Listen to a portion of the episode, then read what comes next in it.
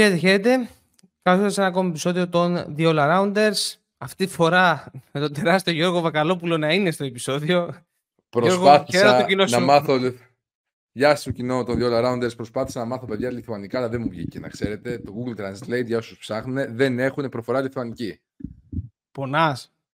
Πονάω. Πονάω Ε, και φταίει καλά, και καλά. γι' αυτό. Έτσι. Φταίει ο Είναι Γιώργο Μπάιτζ γι' αυτό. πραγματικά δηλαδή. Τέλος πάντων, το beef αυτό θα συνεχιστεί να ξέρετε και θα φανεί και στην πορεία. Ωραία. Το Η έχει καλύτερη ο- όμως το του έχει ο- Αντώνη μας. Αυτή. Η καλύτερη του Αντώνη μας αυτά τα beef. Ναι. Έλα ρε. Άνοιξε κανένα μικρόφωνο να πεις. Γεια σου, Αντώνη. Καλημέρα, Καλώς καλημέρα, ήρθες στο καλημέρα κοινό. σε όλους. Καλημέρα σε όλους. Εδώ. Πάλι πίσω στα μικρόφωνα, εδώ. Να τα πούμε και να μας ακούσετε. Ακριβώς. ε, είναι back to back λίγο τα podcast τώρα. Είχαμε το review της εβδομάδας που πέρασε και έρχομαστε σήμερα για να μιλήσουμε για το preview της πρώτης εβδομάδας της φετινής EuroLeague. Γιώργο Βακαλόπουλος, σου δίνω το promo time. Σιγάθηκα να το κάνω τις προηγούμενες μέρες. Μπορείς να το πάρεις πάνω σου να το κάνει, που το κάνεις Τι να πω, εξαιρετικά. ρε, φίλε. Λοιπόν, αγαπημένο κοινό των δύο Rounders που μας βλέπετε κιόλας πλέον. Ε, σωστά. Και ευχαριστούμε πάρα πολύ για τα σχόλια και θα απαντήσουμε και σε ένα αυτή τη στιγμή. Οπότε πάμε λίγο το promo time πρώτα. Λοιπόν, όπως βλέπετε, όσοι, δεν μας, όσοι μας ακούτε δεν μας βλέπετε, δεν πειράζει. Και εσεί που μας βλέπετε, θα ξε- θα ξεκινήσουμε με τους νέους ε, fans. Κάντε subscribe, πατήστε κουδουνάκι στο YouTube. Εσείς που μας ακούτε σε Spotify, Google, Apple Podcast, μπείτε, κάντε follow, κάντε rating, βάλτε τα 5 σας αστεράκια και εννοείται για να αλληλεπιδρούμε Πρώτα θα μπείτε στο Substack μας, το The All Arounders Hub. Substack Reader, η εφαρμογή κατεβαίνει από Play Store και Apple Store. Δωρεάν. Και από εκεί τα λέμε πάρα πολύ ωραία με threads, σχόλια κλπ. Και διαβάζετε πάρα πολύ ωραία τα κείμενα τα οποία επιμελεί το Κώστας, όπως είναι τα preview των ημερών, όπου πλέον όπως έχετε καταλάβει πάμε σε μια λογική ότι κάθε μέρα πριν τα παιχνίδια, αν έχουμε γράψει εμείς, θα κάνουμε ένα update γιατί έχουμε τραυματισμούς όπως είχαμε την προηγούμενη εβδομάδα και δεδομένα τα οποία αλλάζουν λίγο την οπτική κάθε match. Έχουμε τα δύο all-rounders tips. Εδώ ο γκουρού, ο bet guru, τι είναι το δύο all-rounders. Αυτός είσαι. Αυτός είσαι. Έτσι. Πάει πάρα πολύ καλά, οπότε δείτε κι εσείς, παίξτε υπεύθυνα. Και κυρίως θέλουμε μετά να μας ακολουθήσετε σε Facebook, Instagram και το Twitter, γιατί για μας το Twitter το μάθαμε, Twitter θα το θάψουμε.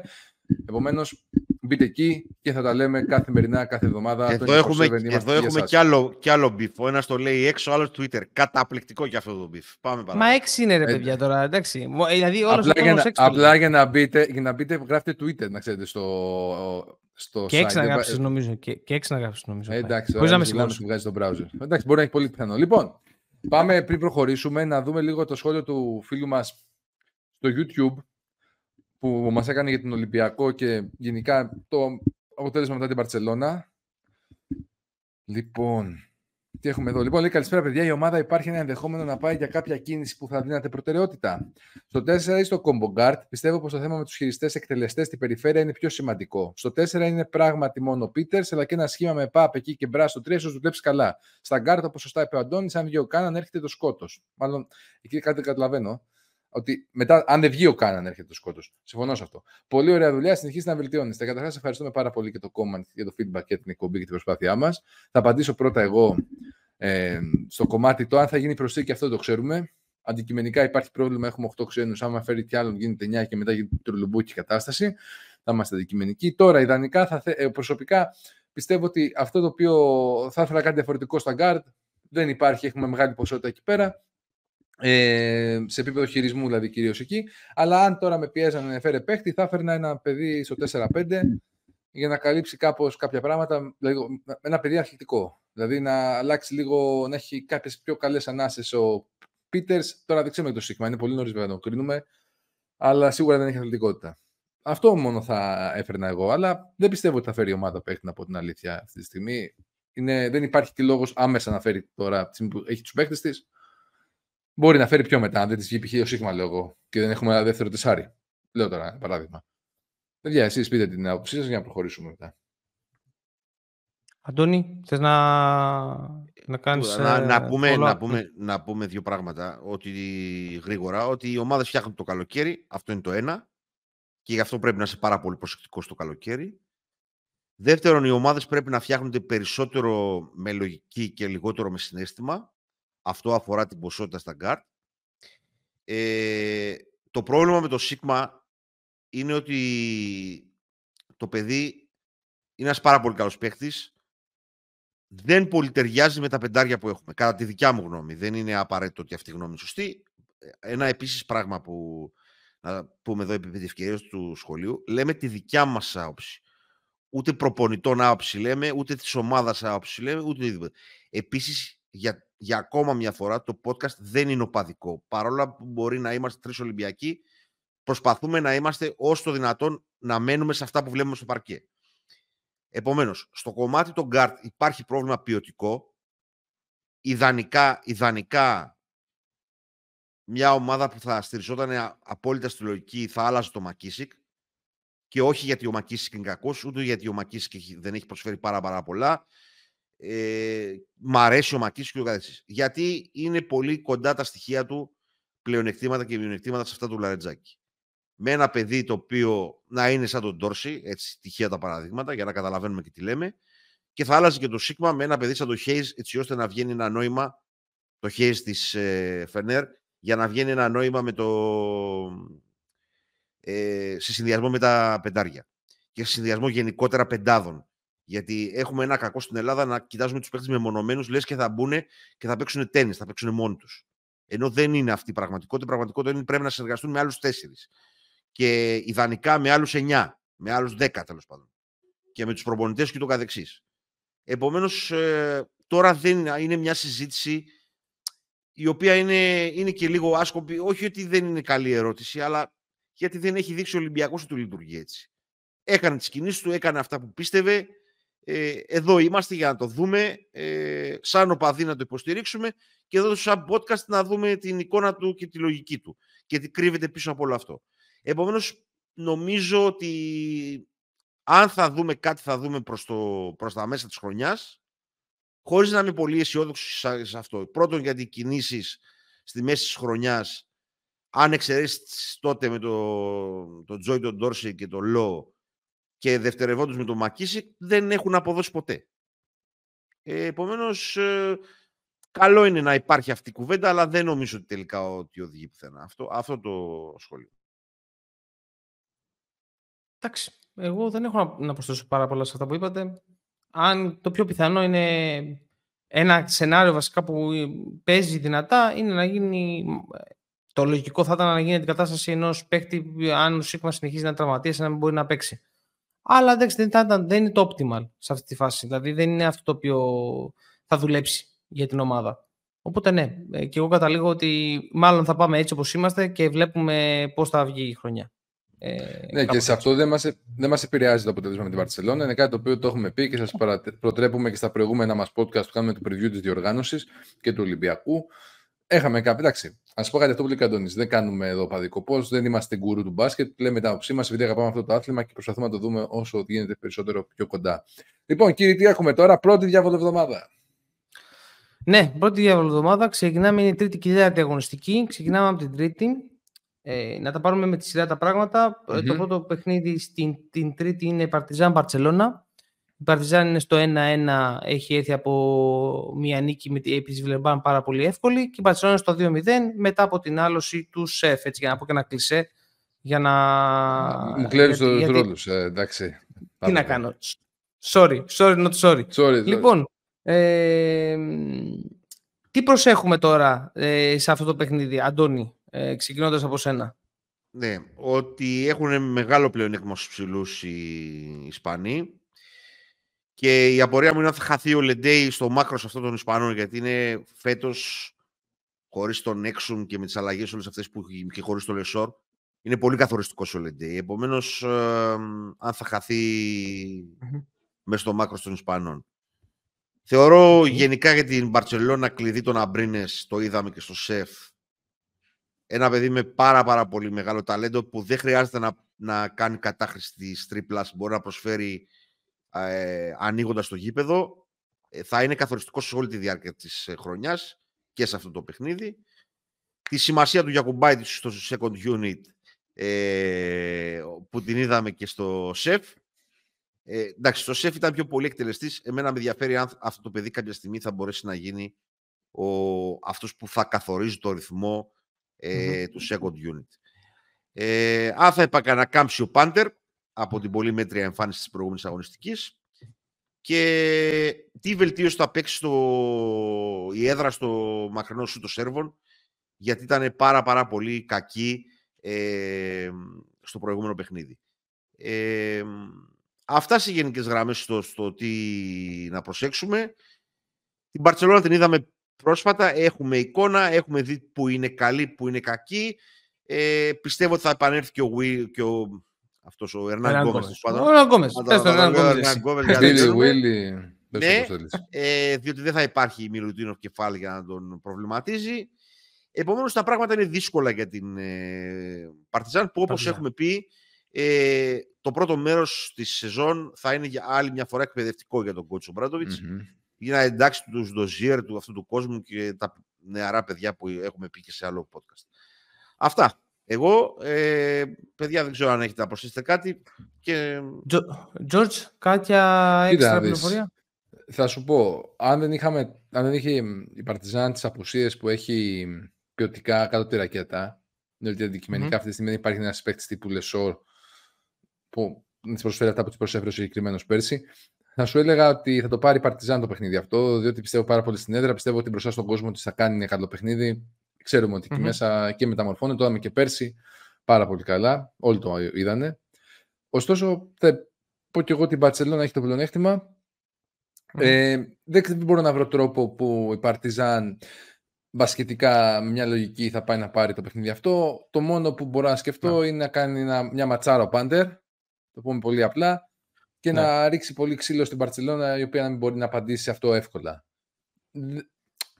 Αλλά ποιοτικά το είδαμε και στο ΣΕΒ με την Παρσελόνα, το είδαμε και με την ΕΦΕΣ. Η Παρσελόνα απειλεί, είναι μια ομάδα που απειλεί από τη ρακέτα. Δηλαδή την ΕΦΕΣ την κέρδισε μέσα από τη ρακέτα. Τον Ολυμπιακό τον κέρδισε έξω από τα 6,75. Έχει το ταλέντο το κάνει αυτό. Δηλαδή, Λέγαμε τώρα ναι. πώς θα το κάνει αυτό το πράγμα. Το κατάφερε. Έχει, έχει μια πάρα πολύ ποιοτική ομάδα, παιδιά. Η αλήθεια είναι αυτή. Και κυρίως. Ε, ναι, ναι, έχει, άλλο, Κώστα, έχει άλλο, άλλο ρυθμό πλέον. Παίζει σε άλλες ταχύτητες. Ναι. Και ότι μα κέρδισε απ' έξω προέκυψε από μέσα προς τα έξω. Δηλαδή δεν είναι ναι, ότι γυρνάγανε γύρω-γύρω την μπάλα στην περιφέρεια και απλώς σουτάρανε πιεσμένοι. Όχι, ακριβώς. Ναι. Ήταν βρήκανε πολλά, πολλά ελεύθερα σουτ. Τους έχει αφήσει πιο ελεύθερους ο Γκρίμα και αυτό ναι. τουλάχιστον στην αρχή έχει καλή επίδραση στις ομάδες. Όσες ομάδες προέρχονται από πολύ αυστηρό coach και έρχονται σε ένα coach πιο χαλαρό, συνήθως τουλάχιστον στο ξεκίνημα ε, αυτό είναι προς όφελός τους. Τώρα, μακροπρόθεσμα, γιατί τα συμπεράσματα είναι ακόμα πάρα, πάρα πολύ. είναι σε εμβριακή κατάσταση, ναι, δεν ναι. ξέρουμε τι θα γίνει. Ναι, ε, εδώ να πούμε ότι να τονίσουμε αυτό ότι και ο Σατοράνσκι και άλλοι παίκτες της Barcelona στη Media Day και στις συνεντεύξεις που είχαν κάνει είχαν πει ότι ο coach Γκριμάου φέτος τους αφήνει πιο λάσκα, είναι πιο ήρεμη, έχει επανήλθει ένα πιο ε, ήρεμο κλίμα στα αποδητήρια. Φαντάζομαι ότι εντάξει, ο coach Σάρας έχει το δικό του στυλ. Δεν είναι κάτι το οποίο είναι ε, κατακριτέο, απλά δεν δουλεύει με όλους τους ανθρώπους. Αυτό είναι yeah. που πρέπει να. Και στην Ελλάδα μόνο τέτοια στυλ έχουμε μάθει, δηλαδή κυρίως. Περισσότεροι Ακριβώς. Αυτό ακριβώς. εκεί γίνονται. Ε, οπότε, εντάξει, συμφωνούμε όμως όλοι, παιδιά, ότι μάλλον προλεύουμε νίκη της Μπαρσελόνα. Έτσι. Ωραία. Μάλλον αυτό. Okay. Το παίρνω, το αγοράζω. Το αγοράσει. Ωραία. Ε, Φενέρ Παναθηναϊκός. Και οι δύο είναι στο 1-1. Ε, δύσκολες καταστάσεις και για τους δύο. Γιώργο, τι, έχουμε, τι πρέπει να προσέξουμε σε αυτό το παιχνίδι; Λοιπόν, ουσιαστικά αυτό που έχουμε να πούμε είναι ότι ο Τάιλερ Ντόρ σημαίνει εκτός τουλάχιστον για δύο μήνες. Νομίζω ότι κάταγμα στο μετατάρσιο. Κάταγμα στο μετατάρσιο. Κάταγμα στο μετατάρσιο. Ναι, Ακριβώς. Και αυτό σίγουρα φέρνει αλλαγές στην backcourt της Φενέρ. Να πούμε περαστικά και στο Ζάγκαρς, γιατί έπαθε χοντρίζει μια στο γόνατο το παιδί αυτό. Μιας και είναι παίκτης της Φενέρ. Νομίζω χθες έγινε αυτό το. Προχθές δεν θυμάμαι. Νομίζω χθες. Τέλος πάντων, Κυριακή σήμερα δεν θυμάμαι ακριβώς τι να σας πω. Ε, εδώ πέρα το ζήτημα το οποίο υπάρχει είναι στο κομμάτι της διαχείρισης του καλάθι. Ο οποίος στο πρώτο παιχνίδι παίζει 8 λεπτά, στο δεύτερο παίζει 4. Πρέπει να παίξει αναγκαστικά παραπάνω. Δεν ξέρω για ποιο λόγο το επιλέγει αυτό ο κότσι Τούδη. Σίγουρα πρέπει να κάπως να βρει μια ισορροπία. Ρόλος θα το έχει και ο Μότλεϊ στο κομμάτι αυτό της διαχείρισης λίγο του χρόνου μες στο ρόστερ. Επίσης, σημαντικό είναι να επιστρέψει λίγο ο Πιέρ και ο Χέιζ στο κομμάτι του, σε, απόδοση όπως ήταν και πέρσι.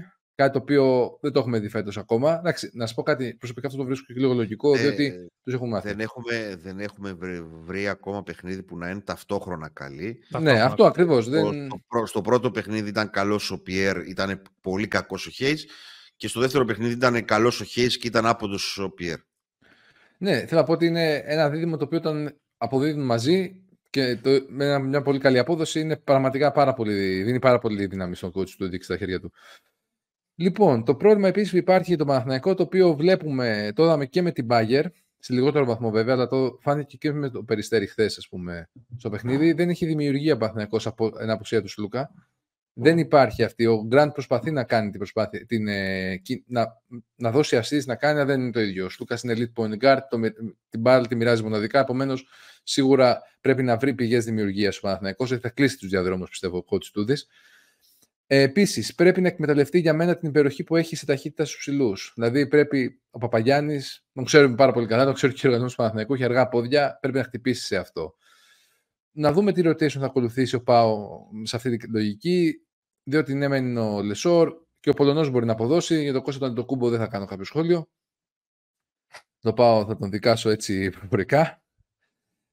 Τι πρέπει λοιπόν να κάνει ο Πάο, τι πιστεύετε, Κώστα, εσύ τι πιστεύεις ότι πρέπει να κάνει για να κερδίσει ή να έσω να διεκδικήσει την νίκη; Καταρχάς, δίνω αρκετές πιθανότητες στον Παναθηναϊκό να κερδίσει αυτό το παιχνίδι. Ε, καθαρά γιατί είναι στο backcourt τουλάχιστον έχει λίγο παραπάνω επιλογές αυτή τη στιγμή και είναι πολύ περιορισμένες ε, οι δυνατότητες που έχει το backcourt της ε, Φενέρ.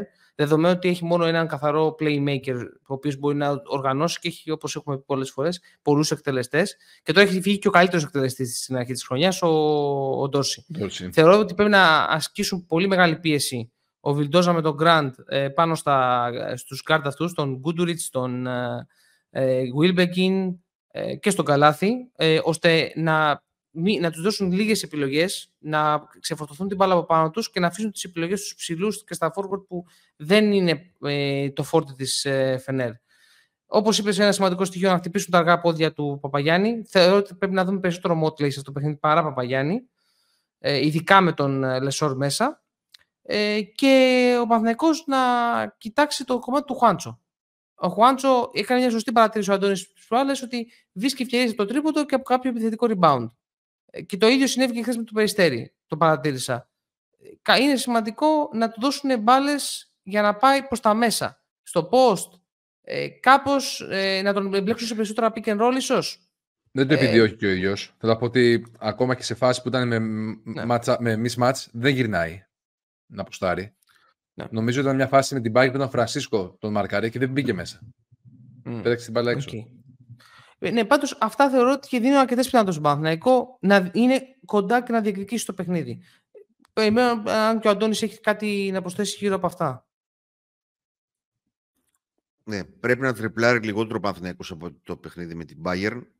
Ε, Δυστυχώς αυτό είναι ένα μειονέκτημα και του Βιλντό. Μειονέκτημα, άλλες φορές πλεονέκτημα, ανάλογα πώς το βλέπει κανένας. Όταν είναι και οι δύο ίδιοι όμως, εκεί παρουσιάζεται το πρόβλημα. Δηλαδή και ο Βιλντόζα και ο Γκραντ ε, βρίσκουν πιο πολύ ρυθμό μέσα από την τρίπλα. Και είναι όλο φάνερο ότι ο Γκραντ είναι παίχτης ε, ε, ένας εναντίον ενός. Ε, Καλός παίχτης όμως. Είναι πολύ ποιοτική προσθήκη από ό,τι φαίνεται. Το θέμα με το Χουάντσο είναι πολύ σημαντικό για μένα. Πρέπει να μπει στη διαδικασία σιγά σιγά να αλλάξει η λογική του, το τι παίχτης είναι, το τι πρέπει να κάνει στην Ευρώπη και πρέπει να κουμπίσει μπάλα στο πόσο σε αυτόν, διότι εκτός από τον Παπαπέτρου δεν υπάρχει άλλος παίχτης στον Παθηναϊκό που μπορεί να το κάνει αυτό. Ε, δεν είναι απαραίτητο να το, να το κάνουν για να σκοράρει ο Χουάντσο, αν δεν του αρέσει αυτό το πράγμα. Είναι για να δημιουργηθεί μια βαρύτητα εντός της ρακέτας να πάρει κοινό είτε tags βαθιά είτε βοήθειες κανονικές και να βγει μπάλα προς τα έξω. Ε, δεν μου άρεσε το φετινό το πώς διαχειρίζεται το rotation ο Ιτούδης. Ε, και δεν βλέπω και επιθετικές αλλαγές που θα περίμενα από έναν προπονητή δεύτερης χρονιάς. Βλέπω πάλι πάρα πολύ τρίπλα το Wilbekin και το Goodrich. Ε, ε, Τώρα με το Ντόρσι εκτός θα αλλάξει το rotation όπως πολύ σωστά είπε και ο, ο, ο, Γιώργος. Θα πρέπει να μπει πολύ περισσότερο στο ρυθμό Καλάθης και ό,τι είπατε για το Μότλε σε σχέση με το Λεσόρ. Εγώ θα πάω με τη Φενέρ, ε, αλλά λογικά θα είναι κλειστό το παιχνίδι. Ε, Είναι δύο ομάδες που είναι σε πιο πολύ παθηνικό, σε διαδικασία εκμάθησης, αλλά και η Φενέρ φαίνεται ότι δεν... Μας την έκανε ο Αντώνης; Όπως λέει όμως, ναι, ο Παναθηναϊκός ε, όντως ε, είναι στη διαδικασία εκμάθησης και η Φενέρ όμως δεν είναι πιο μπροστά παρά το ότι είναι second year project. Ακριβώς. Αυτό. Σωστά. Αυτό. Αυτό, αυτό, αυτό ακριβώς. Ωραία. Ε, Γιώργο, μια πρόληψη και εσύ για να το κλείσουμε; Εντάξει, πιστεύω ότι θα είναι πολύ κλειστό παιχνίδι. Μμμ. Έχει τα σώματα Παναθηναϊκός να αντιμετωπίσει. Άμα, αν ωστόσο βρεθούν σε καλή μέρα ο Χέιζ και ο Πιέρ, θα έχει θέμα. Διότι και ο παπαπετρου παίζει με δυσκολία. Ήταν πολύ καλός με την Μπάγκερ Ναι, μετά από σωστά, το σωστά. αποχή. Μου άρεσε πάρα πολύ. Ήταν πολύ σωστός στις αποφάσεις του και σωστέ επιλογές. Αλλά κάτι, έχει πιο πολλά σώματα να ρίξει ο coach Μμμ. Τούντις. Και ο Παπαγιάννης Οκ. με το Μότλεϊ, αν πιάσουν έστω και καλή απόδοση, σου λέω υπεραπόδοση ή κάτι τρομερό, δίνουν κάποια στοιχεία που δεν τα έχει η frontline του Παναθηναϊκού. Το πρόβλημα είναι ότι δεν δεν φτάνει εύκολα η μπάλα εκεί, Γιώργο. Καταλάβες. Ε, το πρόβλημα της Φενέρ, το μεγαλύτερο πρόβλημα της Φενέρ, είναι ότι παίρνουμε την μπάλα είτε ως Γκούντουριτς είτε ως ε, Wilbekin Μμμ. κοιτά, και κοιτάζουν οι άλλοι τριγύρω τι, τι γίνεται, τι συμβαίνει και εμείς τριπλάρουμε 20 δευτερόλεπτα. Α, Αυτό ναι, συμβαίνει. Τα παντού, τα παντού. Αυτό- Εντάξει, αυτό άμα είναι. γίνει αυτό, παιδιά, δεν Το, δεν θε- έχει το νόημα. θέμα είναι να εμπλακούν και οι υπόλοιποι. Αυτό είναι ένα Μμμ. πρόβλημα που παρατηρείται με τα γκάρτ το, το τελευταίο χρονικό διάστημα σε παγκόσμιο επίπεδο. Ε, ε, το να ανεβοκατεβαίνεις πάνω κάτω το γήπεδο και να μην πιάνεις ποτέ την μπάλα για όσους έχουν παίξει έστω και δύο φορές τρεις στη ζωή τους είναι πάρα πολύ εκνευριστικό. Και χαλάει αμέσως το, το ρυθμό. Βέβαια και το άλλο, το ανάποδο, να γυρίζουμε Μμ. την μπάλα γύρω-γύρω σαν μήλα, και αυτό είναι εκνευριστικό, αλλά ε, πώς το λένε, ε, πρέπει να βρεθεί η χρυσή τομή. Δεν φ- λειτουργεί προς το παρόν η Φενέρ ως ε, second year project. Σε αυτό συμφωνώ απόλυτα. Ωραία. Τι- Πάμε λοιπόν τώρα στο FS Villeurbanne, δύο ομάδες που είναι και οι δύο στο 0-2. Θα αναλάβω λίγο εδώ, να, εγώ να πω λίγο τα πράγματα που θα προσέξουμε σε αυτό Μμμ. το παιχνίδι. Είναι το κομμάτι το ότι η FS έχει ευκαιρία να αλλάξει τη ψυχολογία της, να πάρει μια εύκολη νίκη απέναντι σε μια ομάδα που η ποιοτικά είναι πολύ ε, κατώτερο- κατώτερη της. Να δούμε το Gleiber τι συμβαίνει τι- με το κίνητρό του ε, γιατί, και γιατί, συ- γιατί δεν έχουμε ακόμα, δεν έχει εμπλακεί τόσο πολύ, δείχνει να είναι εκτός τελείως κλίματος. Το rotation του coach Chan ε, και στους, στα δίδυμα των κοντών και στα δίδυμα ψηλών είδαμε ότι πειραματιζόταν με, ε, με Πλάις και Jones μαζί και με Λάρκιν και Τόμσον μαζί που α, από ό,τι φαίνεται περισσότερο πάει ο Τόμσον με τον Μπομπουά και ο Λάρκιν με τον Μπομπουά οπότε εκεί πέρα θέλει ίσως ε, ένα, ένα, ένα καλύτερο rotation σε αυτό το κομμάτι και είναι κρίσιμο για όλη τη σεζόν βέβαια αυτό. Όπως κρίσιμος είναι και ο Ελάιτζα Μπράιαντ, το οποίος είναι ένας connector για την ομάδα αυτή. Είναι, αν θα είναι υγιής, ε, πώς θα, ε, αν θα παίξει κιόλας. Και τώρα εντάξει, στους Γάλλους είναι καθαρά μετά είναι ο, παί- οι παίκτες που υπάρχουν, όπως ο Λοβέρν, ο οποίος θέλουμε να δούμε να, αποτε, να αποτελεί έναν σταθερό πόλο δημιουργίας από το post και σκοραρίσματος. Ε, οπότε ε, αυτά είναι πάνω κάτω που έχω κρατήσει, παιδιά. Θεωρώ ότι θα κερδίσει εύκολα η ΕΦΕΣ. Δεν ξέρω αν συμφωνείτε, αν θέλετε να προσθέσετε κάτι. Αντώνη, Γιώργο. Παιδιά, δεν νομίζω ότι χρήζει μεγαλύτερη ανάλυση στο συγκεκριμένο μάτι. Τα πες πολύ καλά. Περισσότερο θα εστιάσουμε στο πώς θα ανακάμψει η ΕΦΕΣ. Και Μμμ. πάλι μεταξύ μας και 30 πόντους να τους ρίξει δεν είναι κριτήριο αυτό. Δεν είναι κριτήριο, απλά είναι Αυτό. εξής. Πάρουμε λίγο τα πάνω μας. Αυτό λίγο έτσι να φτιάξουμε λίγο ψυχολογία. Εντάξει, και η ΕΦΕΣ είναι ένα καινούριο project. Άλλα πράγματα θέλει υπομονή και εκεί. Αντώνη, θα προσθέσεις κάτι για την αγαπημένη σου Βιλερμπάν; Νομίζω το βλέπουμε Ε, όλα τα λεπτά. όχι, όχι. Νομίζω ότι τα είπατε Ωραία. πολύ ωραία. Ε, μ, εξακολουθώ να μην καταλαβαίνω τι υπάρχει στο μυαλό του Πάρκερ ως project για τη Villeurbanne. Ε, νομίζω ότι ο δρόμος είναι ξεκάθαρος το τι πρέπει να γίνει, αλλά τέλος πάντων. Και είναι ε, υψηλότερο budget, ε. Sorry κιόλας, Έτσι, το έτσι. ανέβασε ο Κώστας αυτό. εντάξει, ναι. Ναι. Ε, γενικά η ΕΦΕΣ είναι μια κατάσταση που είναι για monitoring ε, και για τα rotation της, αλλά και κυρίως για το πότε θα γίνει η αλλαγή του προπονητή. Έχει, δεν έχει Οκ. άδικο. Αυτό είναι. Λοιπόν, πάμε στο επόμενο. Μπασκόνια Bayern. Στο 1-1 και οι δύο. Ε, η Μπασκόνια προέρχεται από νίκη, η Bayern προέρχεται από ήττα ε, στο ΟΑΚΑ επί του Παναθηναϊκού. Τζορτζ, τι προσέχουμε στο παιχνίδι αυτό; Καταρχάς, είναι αυτό που λέμε, η, η, θα δούμε το Hobbit νούμερο 4. ένα καινούριο βιβλίο του J.R. Tolkien, όπου θα δούμε λιγάκι την σύγκρουση των νάνων, θα πούμε εμείς, των δύο ομάδων, δύο τις πιο κοντές περιφέρειες, ε, νομίζω, στη EuroLeague, αλλά θα δούμε λιγάκι πώς θα τα αποκριθούν σε αυτό. Θα έχει, μια, θα έχει σίγουρα ενδιαφέρον η μάχη της περιφέρειας. Εκεί θα κρυθεί σε πολύ μεγάλο βαθμό, το έχω αναφέρει πέντε φορές αυτό, η, η νικη Πρέπει να δούμε λιγάκι, εμένα προβλημάτισε, παιδιά, να σου πω, αλήθεια, η front line της Bayer και στο παιχνίδι των Παναθηναϊκό. Ο Ιμπάκα αποφάσισε να παίξει 10 λεπτά στο δεύτερο δεκάλεπτο. Ήταν πραγματικά δεν, δεν μπορούσες να βάλεις κανένα μπροστά στο στον Ιμπάκα με τίποτα. Μετά ήταν mm-hmm. περάστε. Περάστε από δεξιά, περάστε από αριστερά. Δεν βαριέμαι, θα πηδήξω λίγο. Αν ναι. η Μπάκα πιάσει τα στάνταρ απόδοση που μπορεί να πιάσει, έχει μεγάλο πλεονέκτημα η Μπάγκερ σε αυτό και έναντι των ψηλών της ε, Μπασκόνια. Απ' την άλλη, μετά τον Ιμπάκα και ο Γκυλές είναι αθλητικός και μπορεί να κάπως να ματσάρει κάποια πράγματα. Ο Μπούκερ δεν κάνει πολύ καλό παιχνίδι, αλλά δεν πιστεύω ότι σε κάτι πιο, δεν είναι τόσο αθλητικός όσο πλέον. Μεγαλώνει και αυτό σιγά σιγά. Ε, θα δούμε λιγάκι πόσο. Άμα πιάσουν αυτή καλή απόδοση, θα μπορέσει η Μπάγκερ να κοντράρει την Πασκόνια. Απλά το πρόβλημα που υπάρχει είναι ο ρυθμός. Για μένα, το pace το οποίο έχει η Μπασκόνια μέσα στην έδρα της, η Μπάγκερ δεν έχει πάρα πολύ shoot. Δηλαδή, ήταν ο Μπόγκα, ας πούμε, για παράδειγμα, που έχει πολύ μεγάλο usage και παίρνει και επιθέσεις και παίρνει, είναι καθαρά mm. αριθμού shooter. Πάρα πολλά ελεύθερα σου έχασε με, μες στο ΑΚΑ. Ο Φρανσίσκο είναι ο πιο σταθερός και ο Μπαμπ. Από εκεί, και ο συγγνώμη. Αλλά ναι. Όψ, πάρα πολύ. Απλά το θέμα ποιο είναι ότι η Μπασκόνια είναι μια ομάδα η οποία θα πάρει και θα επιτεθεί στα πρώτα 8 δευτερόλεπτα και θα σουτάρει. Αυτό είναι το θέμα. Θα μπορέσει να ακολουθήσει η Μπάγκερ αυτό; Προσωπικά το θεωρώ δύσκολο, γι' αυτό και θα πάω με την Μπασκόνια σε αυτό το παιχνίδι. Θεωρώ ότι δύσκολα η Μπάγκερ με το ρόστρο που έχει θα μπορέσει να κοντράρει το pace της. Ε, βέβαια, ο Λάσο, αντίστοιχα θα πούμε εμείς, ξέρει πάρα πολύ καλά το Ισπανικό πρωτάθλημα. Ξέρει πάρα πολύ καλά αυτές τις ομάδες. Οπότε σίγουρα ναι. θα έχει κάποιο τρόπο στο μυαλό του να τον μπλοκάρει όλο αυτό. Δεν πρέπει να το ναι. υποτιμώ αυτό. Επειδή δεν είπαμε τα ονόματα, να πούμε ότι η σύγκρουση των άλλων είναι Howard, Edwards. Ωραία, Χάουαρντ την Μπασκόνια, Edwards. Απλά για να μην. μην επειδή είναι και Απλά τον Edwards, παιδιά, δεν ξέρω. Ο Edwards έχει πάθει Καμουρί. Δεν ξέρω το παιδί αυτό τι συμβαίνει με αυτή κατα... Τι παθαίνει. Δεν είναι πολύ κακός. Πάρα πολύ κακός. Δεν το περίμενα έτσι. OK. Okay. Αντώνη. Ναι, στα περισσότερα συμφωνώ. Εξακολουθώ να παρακολουθώ το χρόνο του Ρογκαβόπουλου.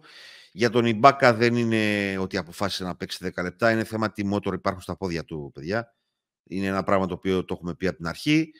Α, δεν ξέρω αν μπορεί παραπάνω από 10 λεπτά να πιάσει μεγάλη απόδοση, τουλάχιστον τώρα για την αρχή. Είναι κάτι το οποίο πρέπει να το παρακολουθήσουμε. Ε, τον Καλύφα Diop είναι ένα project το οποίο πάντα το έχω στα υπόψη μου, όποτε βλέπουμε Μπασκόνια. Ε, το Μονέκε που έχει κάνει δύο πολύ καλά μάτς, το Σεδερκέσκης, αυτό το, αυτό με τους Λιθουανούς, ο οποίος είναι ξεκάθαρα η φετινή κόλλα της ε, Μπασκόνια. Και αν θα μπορέσουν να, βρούνε, να βρούμε ελεύθερα σούτ για τους Όπστ και Μπαμπ που δεν βρήκαμε στο ΆΚΑ. Αυτά είναι για το κομμάτι της ε, Μπάγκερ και, και εγώ είναι η πρώτη επιστροφή νομίζω του Λάσο ως προπονητής άλλης ομάδας. Έτσι ε, στην Ισπανία. Ναι. Θα, μάλιστα θα γίνει back to back. Ε, και εγώ βλέπω Νίκη Μπασκόνια. Ωραία, ναι. Και εγώ Νίκη Μπασκόνια βλέπω. Ενδιαφέρον να δούμε τον Πολμάρο. Ενδιαφέρον να δω την εξέλιξη αυτού του παίκτη επί του coach Λάσο. Δηλαδή αυτό είναι το οποίο κρατάω πάρα πολύ. Ε, υπάρχει μια αφέλεια στην άμυνα της Μπασκόνια. Μπορεί να το εκμεταλλευτεί η Bayern αυτό. Ε, αλλά θα δούμε. Λοιπόν, Ρεάλ Αλγκίδη. Δύο ομάδες που είναι μέχρι τώρα στο 2-0. Η Ρεάλ μάλιστα με, με πάρα πολύ απόλυτο και καθοριστικό τρόπο, χωρίς να δώσει καμία εξαίρεση στην Πασκόνια. Ε, στο δεύτερο μάτι με την ΕΦΕΣ δεν έδωσε κανένα δικαίωμα. Ήταν καταπληκτική. Ε, η Ζαλγκίδη την άλλη με δύο ανατροπές ε, επί του Ερυθρού και της Βίρτους Μπολόνια. Τι προσέχουμε; Ε, για να δούμε το πώς η να βρει ε, απειλή από μακριά. Σε αυτό παίζουν καθοριστικό ρόλο οι Evans και Τίμσα, οι οποίοι στο δεύτερο μάτς με τον Ερθρό δεν ήταν καλοί. Ο Evans και φορτώθηκε με φάουλ και προσπάθησε ο Max να τον προστατέψει. Ε, ο Ντίμσα απλά ήταν άστοχος, δεν μπήκε πολύ στο ρυθμό του παιχνιδιού. Ε, αυτά για την ε, Ζαλγκύρης. Για τη Ρεάλ τώρα ε, να δούμε σιγά σιγά την ε, επάνωδο του Ταβάρες, ο οποίος είχε τραυματισμό. Ε, και το δεύτερο, το second unit, το, την άμυνα. Εκεί με τον Σέρχιο και με τον Γιούλ, ε, τον Σέρχιο Ροντρίγκες και τον Γιούλ, να δούμε πώς αυτό θα ανταπεξέλθει αμυντικά, ε, ειδικά στο ματσάρισμα με τα guard. Ε, νομίζω ότι θα νικήσει η Real. Η Ζαλγκύρης πήρε δύο νίκες in extremis. Νομίζω ότι εδώ πέρα είναι μεγάλη διαφορά ποιότητας το βρίσκω δύσκολο να πω την αλήθεια. Περιμένω να ακούσω αν έχετε κάποιες αντιρρήσεις ε, πάνω σε αυτό. Μην βιάζεστε, παιδιά, μην σκοτώνεστε. Δηλαδή... Sorry, sorry, sorry. Απλά τι θέλω να πω ότι αντίρρηση δεν έχουμε. Δεν είναι κάτι το οποίο η Real αυτή τη στιγμή είναι και σε επίπεδο χημίας και σε επίπεδο απόδοσης. Είναι μακριά από τον δεύτερο και τον τρίτο της διοργάνωσης στην παρούσα φάση. Mm-hmm. Εντάξει. Τώρα τα τρομοκρατικά χτυπήματα του στυλ ότι τι γίνεται, αν αυτή η ομάδα μπορεί να κοντραριστεί, δεν κοντράρεται χαμός, δεν τα, δεν τα πιστεύω. Δεν γίνονται αυτά τα πράγματα. Είναι πολύ νωρίς ακόμα για να βγάλουμε οτιδήποτε συμπέρασμα. Αλλά σίγουρα η Real είναι μια ομάδα που παίζει δύο και τρεις ταχύτητες πάνω από όλους. Επομένως δεν υπάρχει λόγος ανησυχίας, πιστεύω, για το αν θα κερδίσει τη Ζάλγκη ή όχι. Τώρα, άμα κερδίσει και Ζάλγκη μέσα στη Real, εντάξει, παιδιά, όχι, τα έχουμε δει όλα με αυτή την ομάδα. Λερνέα ύδερα θα είναι. Της κόβεις έναν, βγάζει πέντε. δεν έχει. Δεν ξέρω, δεν υπάρχει, νομίζω. Εδώ τι πιστεύεις; Το μόνο που θέλω να πω για το συγκεκριμένο παιχνίδι είναι ότι θέλω να πάω στο δωμάτιο που κοιμάται ο, ο Ντεκ και να του ξύρω στο κεφάλι. Δεν θέλω τίποτα άλλο. Αυτό το πράγμα είναι πλέον πονάνε τα μάτια μας. Τίποτα άλλο. Τα υπόλοιπα τα είπατε εσείς. Ωραία, ωραία, ωραία. Λοιπόν, και πάμε στο Μιλάνο Ολυμπιακός. Η Μιλάνο, η οποία έχει ένα λιγότερο παιχνίδι από όλους, ε, λόγω της, ε, του αναβρεθέντος παιχνίδι με την Μακάμπη στο Ισραήλ. Ε, ο Ολυμπιακός είναι στο 1-1, προέρχεται από ήττα με την ε, Μπαρτσελώνα, με διάφορα θέματα τραυματισμών. Αλλά θα, θα δώσω την μπάλα στον Αντώνη να μας πει τι πρέπει να προσέξει ο Ολυμπιακός για να μπορέσει να φύγει νικητής από το Μιλάνο και αντίστοιχα πώς το Μιλάνο θα βάλει δύσκολο στον Ολυμπιακό. Τώρα στο ξεκίνημα της σεζόν ειδικά είναι πρώτη προτεραιότητα η αντιμετώπιση του δεδίμου Μυρώτης Βόιτμαν όπου δείχνουν να ξεκινάνε ως δίδυμος του, στη front line της Αρμάνι. Η ανάγκη για τις ανάσεις του Γόκα που είναι ένα πράγμα που το οποίο συζητήθηκε αυτό δεν μπορεί να γίνει μόνο με ευχολόγια, πρέπει να γίνει με το να εμπιστεύεσαι τους παίχτες που έχεις στο ρόστρι σου.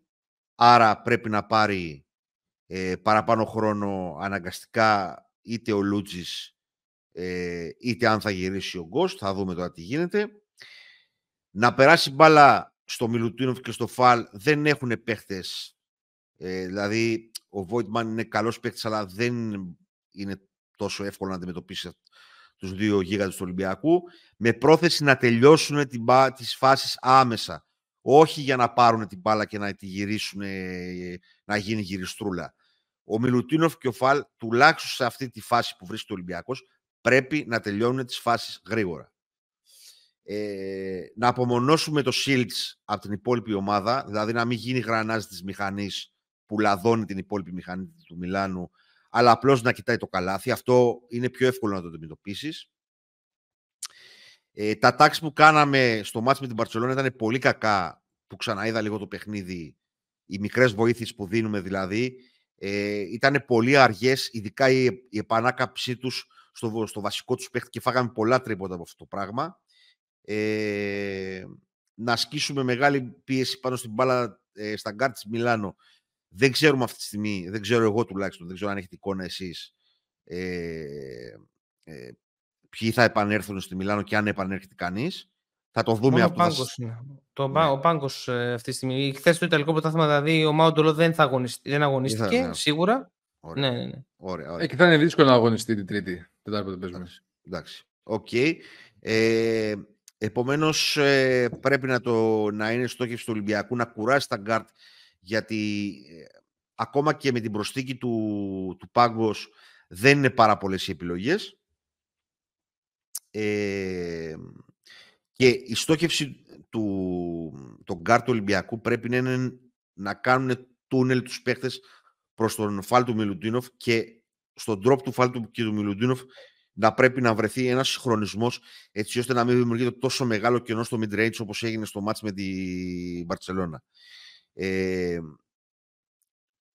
να δούμε αυτό που είπαμε για τις απουσίες του Μιλάνο. Είπατε για τον... Ε, δεν ξέρω δηλαδή με τον Μπάρον τι γίνεται για παράδειγμα. Ο Μπάρον ε, θα λείπει και αυτός και τουλάχιστον για δίμηνο έχει κάνει χειρουργείο στον αγώνα του. Ωραία. Ο Ντέβο Χολ έπαιξε; Όχι, δεν έπαιξε.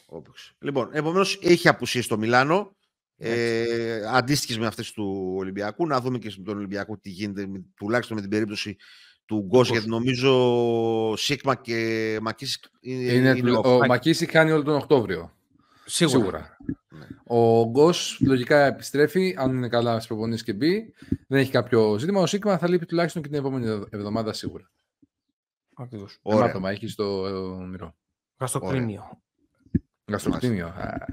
Ε... Γαμπούλα, γαμπούλα, γαμπούλα. Γαμπούλα, γαμπούλα.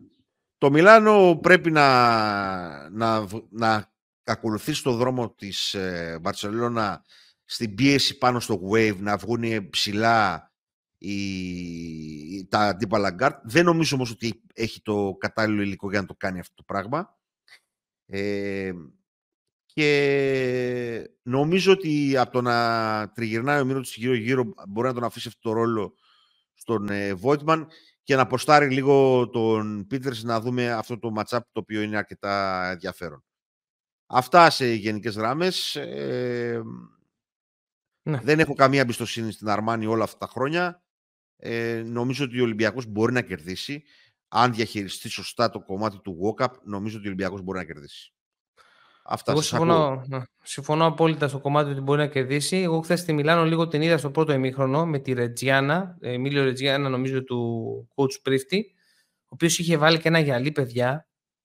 Φοβερό στυλ. Φοβερό στυλ, δηλαδή πολύ να είναι ε, έβγαλε. Anyway, ε, ήταν, είναι πάρα πολύ αργή. Αργεί πάρα πολύ η, Μιλά, η Μιλάνο να αρχίσει, ε, από, ενώ η, η Ρετζιάνα η Εμίλιο δεν έβαλε πίεση πάνω στην μπάλα, ούτε μπορώ να πω ότι έκανε κάτι ιδιαίτερο αμυντικά ώστε να πεις ότι γιατί αργούσε. Το σετάρισμα της επίθεσης ε, της Μιλάνου ήταν πολύ αργό. Δηλαδή ξεκινούσαν οι επιθέσεις στα 13, στα 12 δευτερόλεπτα, γιατί ακόμη δείχνουν να μην μπορούν να έχουν πάρει τις κατάλληλες θέσεις στο γήπεδο και πολλές φορές δεν ξέρουν και πώς να κινηθούν. Ε, δηλαδή ήταν πάρα πολύ κακό, ειδικά το πρώτο δεκάλεπτο. Στο δεύτερο δεκάλεπτο το βρήκε καλύτερα, αλλά στο πρώτο δεκάλεπτο ήταν απελπιστικά κακή. Αν ασκήσουμε πίεση πάνω στην μπάλα, πιστεύω είναι αρκετό για να φύγουμε με το, με το ροζ φύλλο αγώνα. Ε, δηλαδή είναι το νούμερο ένα. Ε, είναι έτσι, έτσι Αντώνη, κοίταξε με λίγο περίεργα πούμε. Ε, και κύριε Γιώργο μας, τι πιστεύεις και εσύ; Εντάξει, πιστεύω θα κερδίσει ο Ολυμπιακός, ξεκινήσω Πιστεύω ότι... Βασικά δεν πιστεύω τίποτα. Θεωρώ καθαρά ότι μπασκετικά μπορεί να, την πάρει αυτή, να πάρει αυτή την νίκη.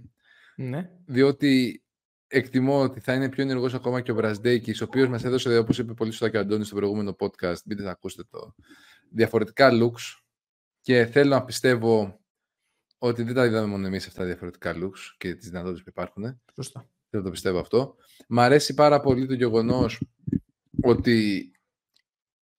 Τώρα θα κάνω και ένα μήνυ, μήνυ το άρθρο που έλεγα χθες. Ότι πιστεύω ότι η ομάδα θα καταλάβει κάποια στιγμή και το κατάλαβε και με την Βαρσελόνα ότι το παιχνίδι κερδίζεται στη παρούσα φάση χωρίς τον Σάσα απ' έξω να τα βαράει από τα 8 μέτρα και να τα βάζει ή στα 30 δευτερόλεπτα να, να την πετάς έξω και να σουτάρεις. Ότι κερδίζεται από μέσα προς τα έξω. Πρώτα θα περάσει η μπαλά μέσα και πολύ σημαντικό αυτό που είπε ο Αντώνης να τελειώνουν γρήγορα τις φάσεις ψηλή. Πέρσι δεν το κάνανε αυτό. Γιατί πέρσι είχε τη δυνατότητα να κλείσουν τρία άτομα πάνω στο φάσμα και την πετάξεις έξω στον Βεζέγκοφ και να σουτάρει. Τώρα δεν υπάρχει κάποιος παίκτης, αν εξαιρέσει τον Κάναν, ο οποίος έχει δείξει ότι έχει καλύτερο ρυθμό σε σχέση με άμα συγκρίνει την περσινή έναρξη της σεζόν με τη φετινή. Δεν υπάρχει άλλος παίκτης που να είσαι σίγουρος ότι θα του άρει και θα τη βάλει. Και ο Πίτερς, ψέματα. Και ο Πίτερς. Ο οποίος και επίσης έχει ένα καλό ρυθμό, αλλά και πάλι δεν έχεις κάποιον τέλειο σουτέρα αυτή τη στιγμή.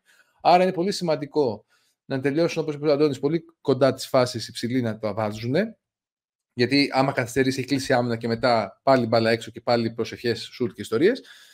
Τώρα, σε θέλει πολύ προσοχή. Μην ξεχνάμε, ο Ολυμπιακός πέρσι έχασε στο όριο του εξευτελισμού από την Μιλάνο έξω. Ε. Δηλαδή τον πάτησε πέρσι, αν θυμάστε καλά. Ναι. Τον πάτησε. Πρόπερσι είχαμε κάνει το διπλό μετά τον Παναθηναϊκό. Πρόπερσι πέρσι είχαμε χάσει τον. Πέρσι χάσαμε. Α, ναι, πρόπερσι... χάσαμε, ναι, χάσαμε πέρσι. Σωστά. Μπράβο, ναι. Και χάσαμε με μια διάφορη Μιλάνο, θέλω να πω. Μια... Δεν είχε ναι, κάποιο ναι. ιδιαίτερο κίνητρο. Βασικά εντάξει, το πάλεψε, αλλά δεν ήταν, ήταν πολύ δύσκολο. Οπότε θέλει μια πολύ μεγάλη προσοχή. Ελπίζω σήμερα, επειδή γράφουμε Κυριακή, να ξέρετε, στο μάτι του τον Άρη, να μην δούμε 30 λεπτά το walk-up. Και δούμε μετά. Ε, παιδιά, τα κίτρινα δεν μπορώ. Δύο ομάδες σε δύο κίτρινο μπερδεύτηκα. Λοιπόν, με την ΑΕΚ, να μην δούμε υπερορίες από πάρα πολλούς παίχτες. Να μπορεί η ομάδα να πάει να είναι ανταγωνιστική. Γιατί έχουμε τώρα άλλα δύο παιχνίδια Τετάρτη Παρασκευή, αν δεν κάνω λάθος. Τρίτη, παρα... τρίτη Πέμπτη, ψέματα. Τρίτη Πέμπτη, ναι. Τρίτη Πέμπτη, τρίτη, πέμπτη, ναι. ναι τρίτη Οπότε, εντάξει, πιστεύω ότι θα το πάρει το παιχνίδι. Δεν, πρέπει να το, πρέπει, το πρέπει κερδίσει. Είναι ένα παιχνίδι το οποίο και η Μιλάνο έχει αποσύσει, που για μένα είναι πολύ πιο σημαντικές οι αποσύσει αυτές, γιατί η Μιλάνο παρά του Ολυμπιακού. Είναι πάρα πολύ short στο Σταγκάρτ. Πάρα πολύ short δεν έχει, έχει μόνο το πάγκος και τον Σίλτς. Ακριβώς. Και πέρα... Έχει και, τα, και τους ναι. παίχτες. Έτσι, έτσι. Έχεις και τους παίχτες να κοντράρεις τον Σίλτς, να τον κλείσεις. Έχεις και, τα, και τους παίχτες πλέον τον Πρασδέκη μέσα να χτυπήσουν λίγο το μύρο της παραπάνω στην άμυνα. Έχεις. Έχεις επιλογές. Σωστά. Σωστά. Αντώνη, να το κλείσουμε το θέμα του Ολυμπιακού και να συνεχίσουμε; Ε, νομίζω πως ναι. Το μόνο που θέλω να πω είναι ότι περιμένω να δω περισσότερο το Γκαμαγκάτε, Γκαμαγκέιτ, δεν ξέρω πώς προφέρεται το όνομά του, τον Ισμαέλ τέλος πάντων. Ε, ναι. Θα είναι, ο Πόηθρες στο πρώτο παιχνίδι ήταν πάρα πολύ ενθαρρυντική παρουσία του για το Μιλάνο. Ήτανε, θέλω να πω, φαίνεται ότι έχει ξεπεράσει πλήρως το, τον τραυματισμό του. Ε, ταλαιπωρήθηκε εκεί με τους Τονούτ ε, και τους ε, φλαγ, πώς το Φλαγκάρτη. Φλακαντόρι, φλακαντόρι, φλακαντόρι. Ναι. Ναι, ναι. Ε, οι οποίοι δεν είναι, δεν είναι τώρα για αυτό το, το επίπεδο. Πρέπει να είναι η στόχευσή μας η πίεση πάνω στα γκαρντ. Αυτό έκανε η Μακάμπι νομίζω παίξαν στην πρώτη αγωνιστική. Όχι, ε, με τη Μακάμπι ήταν να παίξουν και ακυρώθηκε με τη Φενέρ. Με τη Φενέρ. Ε, με τη Φενέρ. Επομένως αυτό. Και νομίζω ότι υπερτερούμε και αρκετά στο, στο 5. Γενικά ο Ολυμπιακός για να μπορέσει να νιώσει πιο άνετα στο γήπεδο, εγώ δεν θα κουράζομαι να το λέω. Και ειδικά τώρα που έχουμε περιορισμένες λύσεις κτλ. Πιο γρήγορα. Δεν χρειάζεται να ταλαιπωριόμαστε τόσο πολύ μέσα στο 24. Όσο περισσότερο πας βαθιά στο 24, ακόμα και ομάδες με, πώς το, πώς το πω, με χειρότερα αμυντικά ένστικτα, ε, βελτιώνει η άμυνά τους. Άρα, Μιλουτίνο, Φαλ και βλέπουμε. Αυτό. Και, και όπως είπα από την αρχή, πιστεύω ότι ο Ολυμπιακός την Αρμάνη σε αυτή τη φάση μπορεί να την κερδίσει.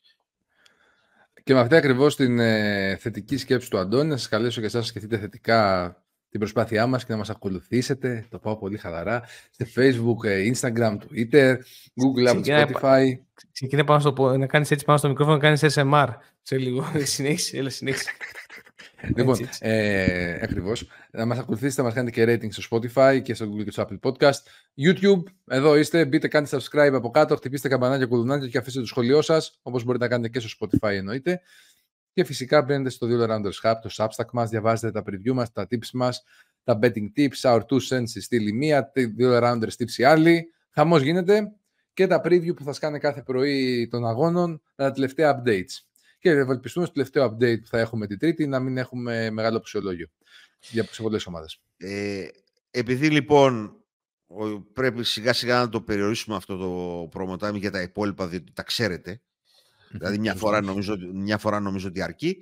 Ε, το κύριο θέμα μας λοιπόν είναι ότι ήρθε η ώρα να κάνετε γραφή στο YouTube και το καμπανάκι είναι καλό και το like είναι καλό, αλλά κυρίως εγγραφή στο κανάλι στο YouTube γιατί είσαστε πολύ περισσότεροι αυτοί που μπαίνετε να δείτε το βίντεο από αυτοί που έχετε εγγραφεί στο κανάλι.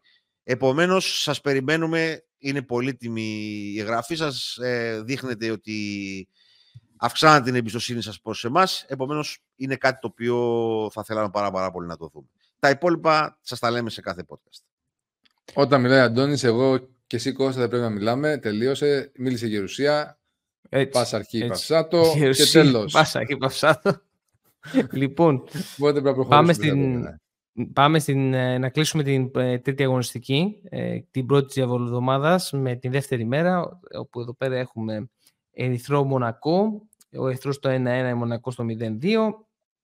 Στα γρήγορα, να δούμε λίγο αν το σουτ του Ερυθρού είναι θέμα έδρας και αν είναι θέμα ρυθμού που βρίσκει μέσα στην έδρα του, γιατί είδαμε ότι στην Ζαλγκίρις το, το καλάθι το είδαμε λίγο πιο μικρό από ότι, ναι. από ότι είναι. είναι. Ε, πρέπει τα γκαρντ του Ερυθρού να είναι έτσι ε, μέσα στο παιχνίδι και, και δημιουργικά και να πάρουν αποφάσεις να είναι πιο ε, γρήγοροι και αποφασιστικοί στη, στην εκτέλεσή τους. Ο Γκιεντράιτις ο οποίος... Ε, Συγγνώμη σου διακόπτω Κώστα. Πρέπει ναι. τα γκαρντ του Ερυθρού να καταλάβουν ότι παίζουν και με άλλα παιδάκια. Ότι δεν, παίζουν, παιδάκια. ότι δεν παίζουν μόνοι τους. Ε, διότι είναι αυτό που λέγαμε προηγουμένως. Ανεβαίνεις, κατεβαίνεις στο γήπεδο, ανεβαίνεις, κατεβαίνεις και βλέπεις δύο τύπους να μονοπολούν την μπάλα και να σουτάρουν τρίποντα. Επομένως, πρέπει να παίξουμε και τα άλλα παιδάκια. Ακριβώς. Λοιπόν, ε, σημαντικότητα του Γκιεντράιτις, όπως είπαμε, πήγαινε πέρα εδώ σε άδεια κατάρα μέσα στο, ε, στην Ζαλγκύριο Αρένα. Πρέπει λίγο να τον εμπλέξουν λίγο περισσότερο σε αυτό το κομμάτι, να βρεις και πιο καλά looks από τα corner 3 και από τις 45 που του αρέσουν. Ε, για τη Μονακό το είναι το κομμάτι της έντασης που λείπει και στην άμυνα και στην επίθεση. Ε, θα πρέπει να ασκήσουν πίεση πάνω στην μπάλα. Βέβαια τώρα με ο Κόμπο και James δεν ξέρω κατά πόσο είναι εύκολο αυτό. Η ερώτηση είναι αν θα δούμε επιτέλους τον Κέμπα Walker, ο οποίος έχει έρθει και είναι απόντας με θέμα τραυματισμού, το οποίο είναι undisclosed, δηλαδή δεν έχει βγει τι έχει, ποιο είναι το πρόβλημά του. Λογικά στο γόνατο θα είναι, τέλος πάντων, το πρόβλημα. Αλλά και αν παίξει, ποια θα είναι η επίδρασή του.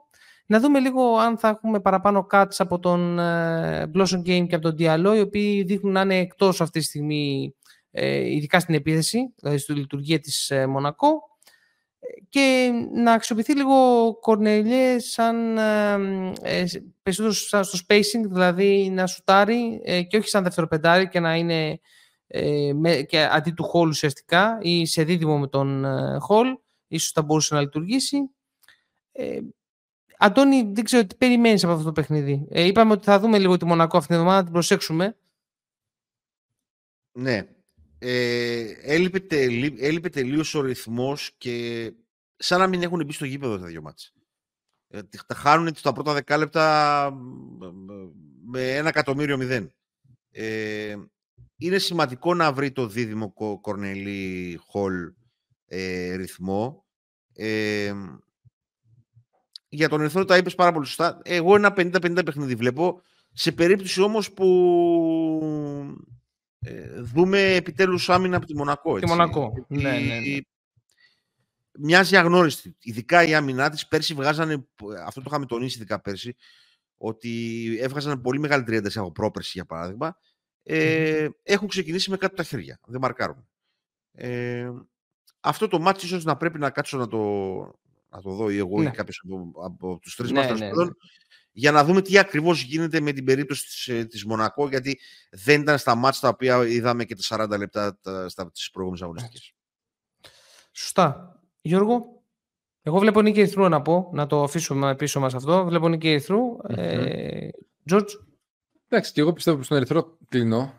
Εντάξει, αν πεις τώρα 0-3 θα κάνει Μονακό. Εντάξει, Μονακό είναι. Δεν θα κάνει 0-3. Δεν παίζει μπάσκετ αυτή τη στιγμή.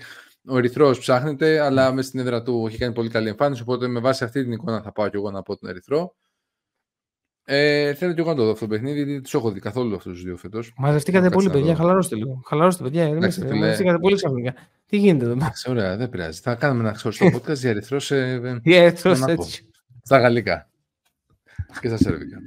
λοιπόν, αυτό δεν έχω να προσθέσω κάτι άλλο. Δεν, επειδή δεν έχω, δεν έχω δει καλά τις ομάδες αυτές. Αλλά εκτιμώ ότι μέσα στην έδρα κάθε σερβική ομάδα έχει αυτό το παλμό. Πάμε την έδρα, θα πάω το κλεισέ μου. Η έδρα θα πάρει το ματς. Μια χαρά το κλεισέ εδώ πέρα μάλλον θα επιβεβαιωθεί. Ε, πάμε στο Virtus Alba 1-1, η Virtus και 0-2 η Alba. Ε, στα γρήγορα. Λούκα Μπάνκι, άρχοντα. Τι έκανες, Λούκα Μπάνκι; Ε, ο Λούκα Μπάνκι έχει, πάρει, έχει βάλει τον Λούντμπεργκ ξανά στο ρόστερ. Να δούμε αν αυτό θα παραμείνει ε, όπως στην καλή εμφάνιση που κάνει ο Λούντμπεργκ στο προηγούμενο ε, παιχνίδι. Ε, η Βίτους γενικότερα θα πρέπει να μειώσει τα λάθη της. Ε, να δούμε για την άλλη αν θα δούμε κάτι διαφορετικό, λίγο δύσκολο, στην άμυνα κυρίως. Ε, ειδικά στη ρακέτα είναι πρόβλημα ο Σολύπη και ο Κουμάντζε, γιατί υπάρχει μεγάλο κενό εκεί πέρα. Εντάξει, φυσιολογικά θα πρέπει η Βίτους να νικήσει αν, θεωρούμε, αν θέλουμε σιγά σιγά να τη δούμε λίγο διαφορετικά στα μάτια μας. Ε, δεν ξέρω αν ε, εσύ, Αντώνη, έχεις κάτι, κάτι άλλο, γιατί ο Τζόρτζ την, την έκανε. Όχι, λίγο, νομίζω, νομίζω ότι αυτό είναι από τα πιο αδιάφορα έτσι, παιχνίδια της, mm-hmm. αυτής της αγωνιστικής, που έχει αρκετά καλά παιχνίδια για να Σωστά. παρακολουθήσεις. Αυτό το συγκεκριμένο τώρα είναι λίγο... Ειδικά από... η τρίτη, έτσι. Η ναι. τρίτη είναι γεμάτη καλά παιχνίδια. Ναι, ε, ε... πώς το λένε, νομίζω ότι τα είπες μια χαρά. Ε, δεν είμαι και ο μεγαλύτερος φαν της παρουσίας της Άλμπας στην διοργάνωση. Επομένως, δεν έχω να προσθέσω πολλά πράγματα. Πάμε στο Βαλένθια Μακάμπι. Πάμε Βαλένθια Μακάμπι. Η Βαλένθια στο 2-0. Η Μακάμπι έχει ένα μάτσο λιγότερο. Να πούμε εδώ, ξανά εδώ πέρα ότι η Μακάμπι αυτή τη στιγμή βρίσκεται στην Κύπρο και προπονείται. Τώρα, εντάξει, έχει να παίξει ε, εδώ και περίπου μια μισή εβδομάδα, δύο η Μακάμπι. Οπότε δεν ξέρουμε πώς, σε τι κατάσταση θα είναι όλο αυτό και ψυχολογικά πώς, θα, πώς έχει περάσει τους παίχτες. Είναι πολύ, είναι πολύ σωστή παρατήρηση αυτή, ότι υπάρχει ένα κενό στο τελείο του Μακάμπι και η Βαλένθια προέρχεται από δύο νίκες και παίζει τρίτο σερί παιχνίδι στην έδρα της. Ε, ναι. Εδώ να δούμε πώς θα ανταπεξέλθει η άμυνα της Βαλένθια αυτή τη φορά με πιο ποιοτικά γκαρντ και με πιο αθλητικά γκαρντ ε, σε σχέση με αυτό που βρήκε μπροστά της στις προηγούμενες αγωνιστικές. Είναι η επιστροφή του Webb και του Ριβέρο ε, στην Βαλένθια. Να δούμε αν θα μπορεί να περιορίσει ο Νίμπο τον ε, Η άμυνα πάνω στο Τζόνς πρέπει να είναι η αφετηρία για τη Μακάμπη αν θέλει να κερδίσει το παιχνίδι. Και αν σε αυτή την περίπτωση είναι ο Γιώβιτς έτοιμος. Και ένα ωραίο ματσάπ θα είναι το Κόλσον ο Τζελέγε και να δούμε αν μπορεί να ανταπεξέλθει σε αυτό ο Κόλσον. Ε, ναι είναι λίγο δύσκολη πρόληψη, κυρίως για αυτό που ανέφερες εσύ, ότι είναι πολύ μεγάλο το χρονικό διάστημα το οποίο έχει να πήξει η Μακάμπη, συν τα γεγονότα τα οποία έχουν συμβεί. Θα πάω παρόλα αυτά με τη Μακάμπι, αλλά με, ένα, με 51-49 δεν την πατάω αυτή τη φορά. Ε... Και το λέω γιατί, γιατί ας πούμε την Αρμάνη δεν, δεν το ανέφερα αυτό στην Αρμάνη, γιατί η Αρμάνη έχει το ιταλικό πρωτάθλημα, οπότε ας πούμε ναι, είχε ναι, έναν ακριβώς, ακριβώς, ακριβώς, ακριβώς, ακριβώς, ακριβώς, ακριβώς. Ε, αλλά δεν θα με εκπλήξεις και να κερδίσει και η Βαλένθια. Δεν, δηλαδή είναι πολύ ανοιχτό το παιχνίδι. Θα πάω με την ποιότητα στα γκαρντ της, ε, της ε, Μακάμπι. Ναι. Εγώ θα πάω με τη Βαλένθια γιατί αρχίζω και ανεβαίνω στο βαγόνι της Βαλένθια. Ειδικά το ότι είναι πάλι εντός έδρας παιχνίδι τη βολεύει πάρα πολύ. Ε, θα δούμε τώρα αυτό πώς θα εξελιχθεί. George, ένα κλείσιμο. Έλα μαζί μου στο βαγόνι αγκαλίτσα να βάλουμε μια παΐγια μπροστά μας. Την έχουμε ένα φοντανάκι της ωραίο. Να πίνουμε το Φωτανάκι στη Λαφοντέτα, λοιπόν. Το παιχνίδι αυτό, η αλήθεια είναι να πάμε λίγο στα σοβαρά. Επειδή συμβαίνουν εκεί στο Ισραήλ πράγματα που δεν, το μπάσκετ δεν, φαίνεται, δεν υπάρχει στο ρεξιλόγιο τους αυτή τη στιγμή. Βέβαια, αν πεις επαγγελματίες είναι και Αμερικάνοι, είναι, μπορεί να μην το βλέπουν καν έτσι είναι ένα κριτήριο. Δεν νομίζω, ότι, δεν νομίζω ότι, δεν νομίζω ότι τους επηρεάζει, Γιώργο. Δεν νομίζω ότι Σίγουρα. Εγώ πιστεύω ότι ανθρώπινα τους επηρεάζει. Τώρα δεν ξέρω πώς. Άλλωστε, μην ξεχνάμε. Σκέψου ότι οι Αμερικάνοι επηρεάζονται φεύγοντας από την Αμερική απλά για να έρθουν στην Ευρώπη να μείνουν. Πόσο μάλλον τώρα να έχουν βρεθεί σε μια εμπόλεμη, ζώνη. Ε, Οπότε αυτό για μένα είναι πάρα πολύ σημαντικό για όλο τον οργανισμό της Μακάβη. Ανάποψη ότι εντάξει, έχεις βρεθεί σε άλλη χώρα, κάνεις προπονήσεις αλλού, καλείσαι να είναι πολύ οξύμορο όλο αυτό. Εντάξει, είναι πάρα πολύ οξύμορο, πάρα πολύ λυπηρό. Επομένως, μικρή σημασία έχει το ποιος θα κερδίσει αυτό το παιχνίδι. Πιστεύω ότι θα το πάρει βέβαια η Βαλένθια, καθαρά και μπασκετικά, αλλά και ότι εντάξει, είναι σε καλύτερη κατάσταση, πιστεύω, και ψυχολογία σαν ομάδα. Έχει δουλέψει πιο σωστά για το παιχνίδι αυτό και σίγουρα μπορεί να το κάνει. Βέβαια, εννοείται πως τα, τα skills και το skill set της Μακάμπη είναι πλούσιο για να το χτυπήσει το παιχνίδι και με ευκολία κιόλας. Μην το ξεχνάμε αυτό. Πολύ καλή η Μακάμπη. Αυτό δεν έχω κάτι άλλο. Θέλω να δω τον Οτζελέγε και εγώ να πω την αλήθεια. Γιατί αυτός ο παίχτη πέρσι στη Βίρτου χάθηκε μέσα στο συμφερτό όλο του τη, της Μπολόνια εκεί πέρα. Αλλά πιστεύω ότι φέτος, αν κρατήσει την υγεία του συγκεκριμένος παίχτη, θα δούμε τρομερά πράγματα. Ναι, πολύ σωστά. Πολύ σωστά. Ωραία. Έτσι κλείνουμε λοιπόν το πρώτο, την πρώτη αγωνιστική της διαβροδομάδας και την τρίτη για τη φετινή EuroLeague. Ε, συνεχίζουμε τώρα με την ε, δεύτερη αγωνιστική της διαβροδομάδας που είναι η τέταρτη. Ε, εντάξει, να πούμε σε αυτό το σημείο, Κωστή, yeah. προχωρήσω, ότι εντάξει, πάντα το έχουμε δει στι εβδομάδες, τρίτη με την τέταρτη αγωνιστική, ή μάλλον η πρώτη με τη δεύτερη, να πούμε την αλήθεια. Ναι. Πάντα διαφέρουν και πάντα εξαρτώνται με βάση το πρώτο αποτέλεσμα. Δηλαδή, όλες οι ομάδες 99% επηρεάζονται άμεσα από αυτό. Οπότε πάμε εμεί να προσεγγίσουμε ναι. Είναι λίγο στα χαρτιά, λίγο στις ελληνικές ομάδες περισσότερο, να δούμε κάποια πραγματάκια. Είναι ολόκληρο το, το disclaimer, σωστά. Ε, που προσωπικά θεωρώ ότι τα δεύτερα παιχνίδια των ελληνικών ομάδων είναι must win. Δηλαδή ναι, ναι. Ε, και για τους δύο είναι must win. Τέλος πάντων. Λοιπόν, πάμε στο Φενέρ Βιλερμπάν. Η Βιλερμπάν έχει αυτή την εβδομάδα, θα μείνει μόνιμα Τουρκία για, και για τις δύο, και για τις δύο γνωστικές. Ε, Μην δουν τα νέα παιδιά λίγο τις περιοχές της Ευρώπης. Να πούμε ένα μπακλαβαδάκι. ένα στο τζουκλουκούμ. Δύο ομάδες με διαφορετικούς στόχους. Ε, έτσι κι αλλιώς οι συγκεκριμένες. Ε, εντάξει, η Φενέρ, ανεξάρτητα τι θα συμβεί με τον Μαθαϊκό, πρέπει να τον νικήσει το παιχνίδι με τη Φιλερμπάν. Δεν νομίζω Ναι. ότι υπάρχει άλλος δρόμος εδώ πέρα. Γενικά, Πλέον Ε, έχουμε ένα. Η Βιλερμπάν είναι μετά από χρόνια μια ομάδα που δεν υπάρχει.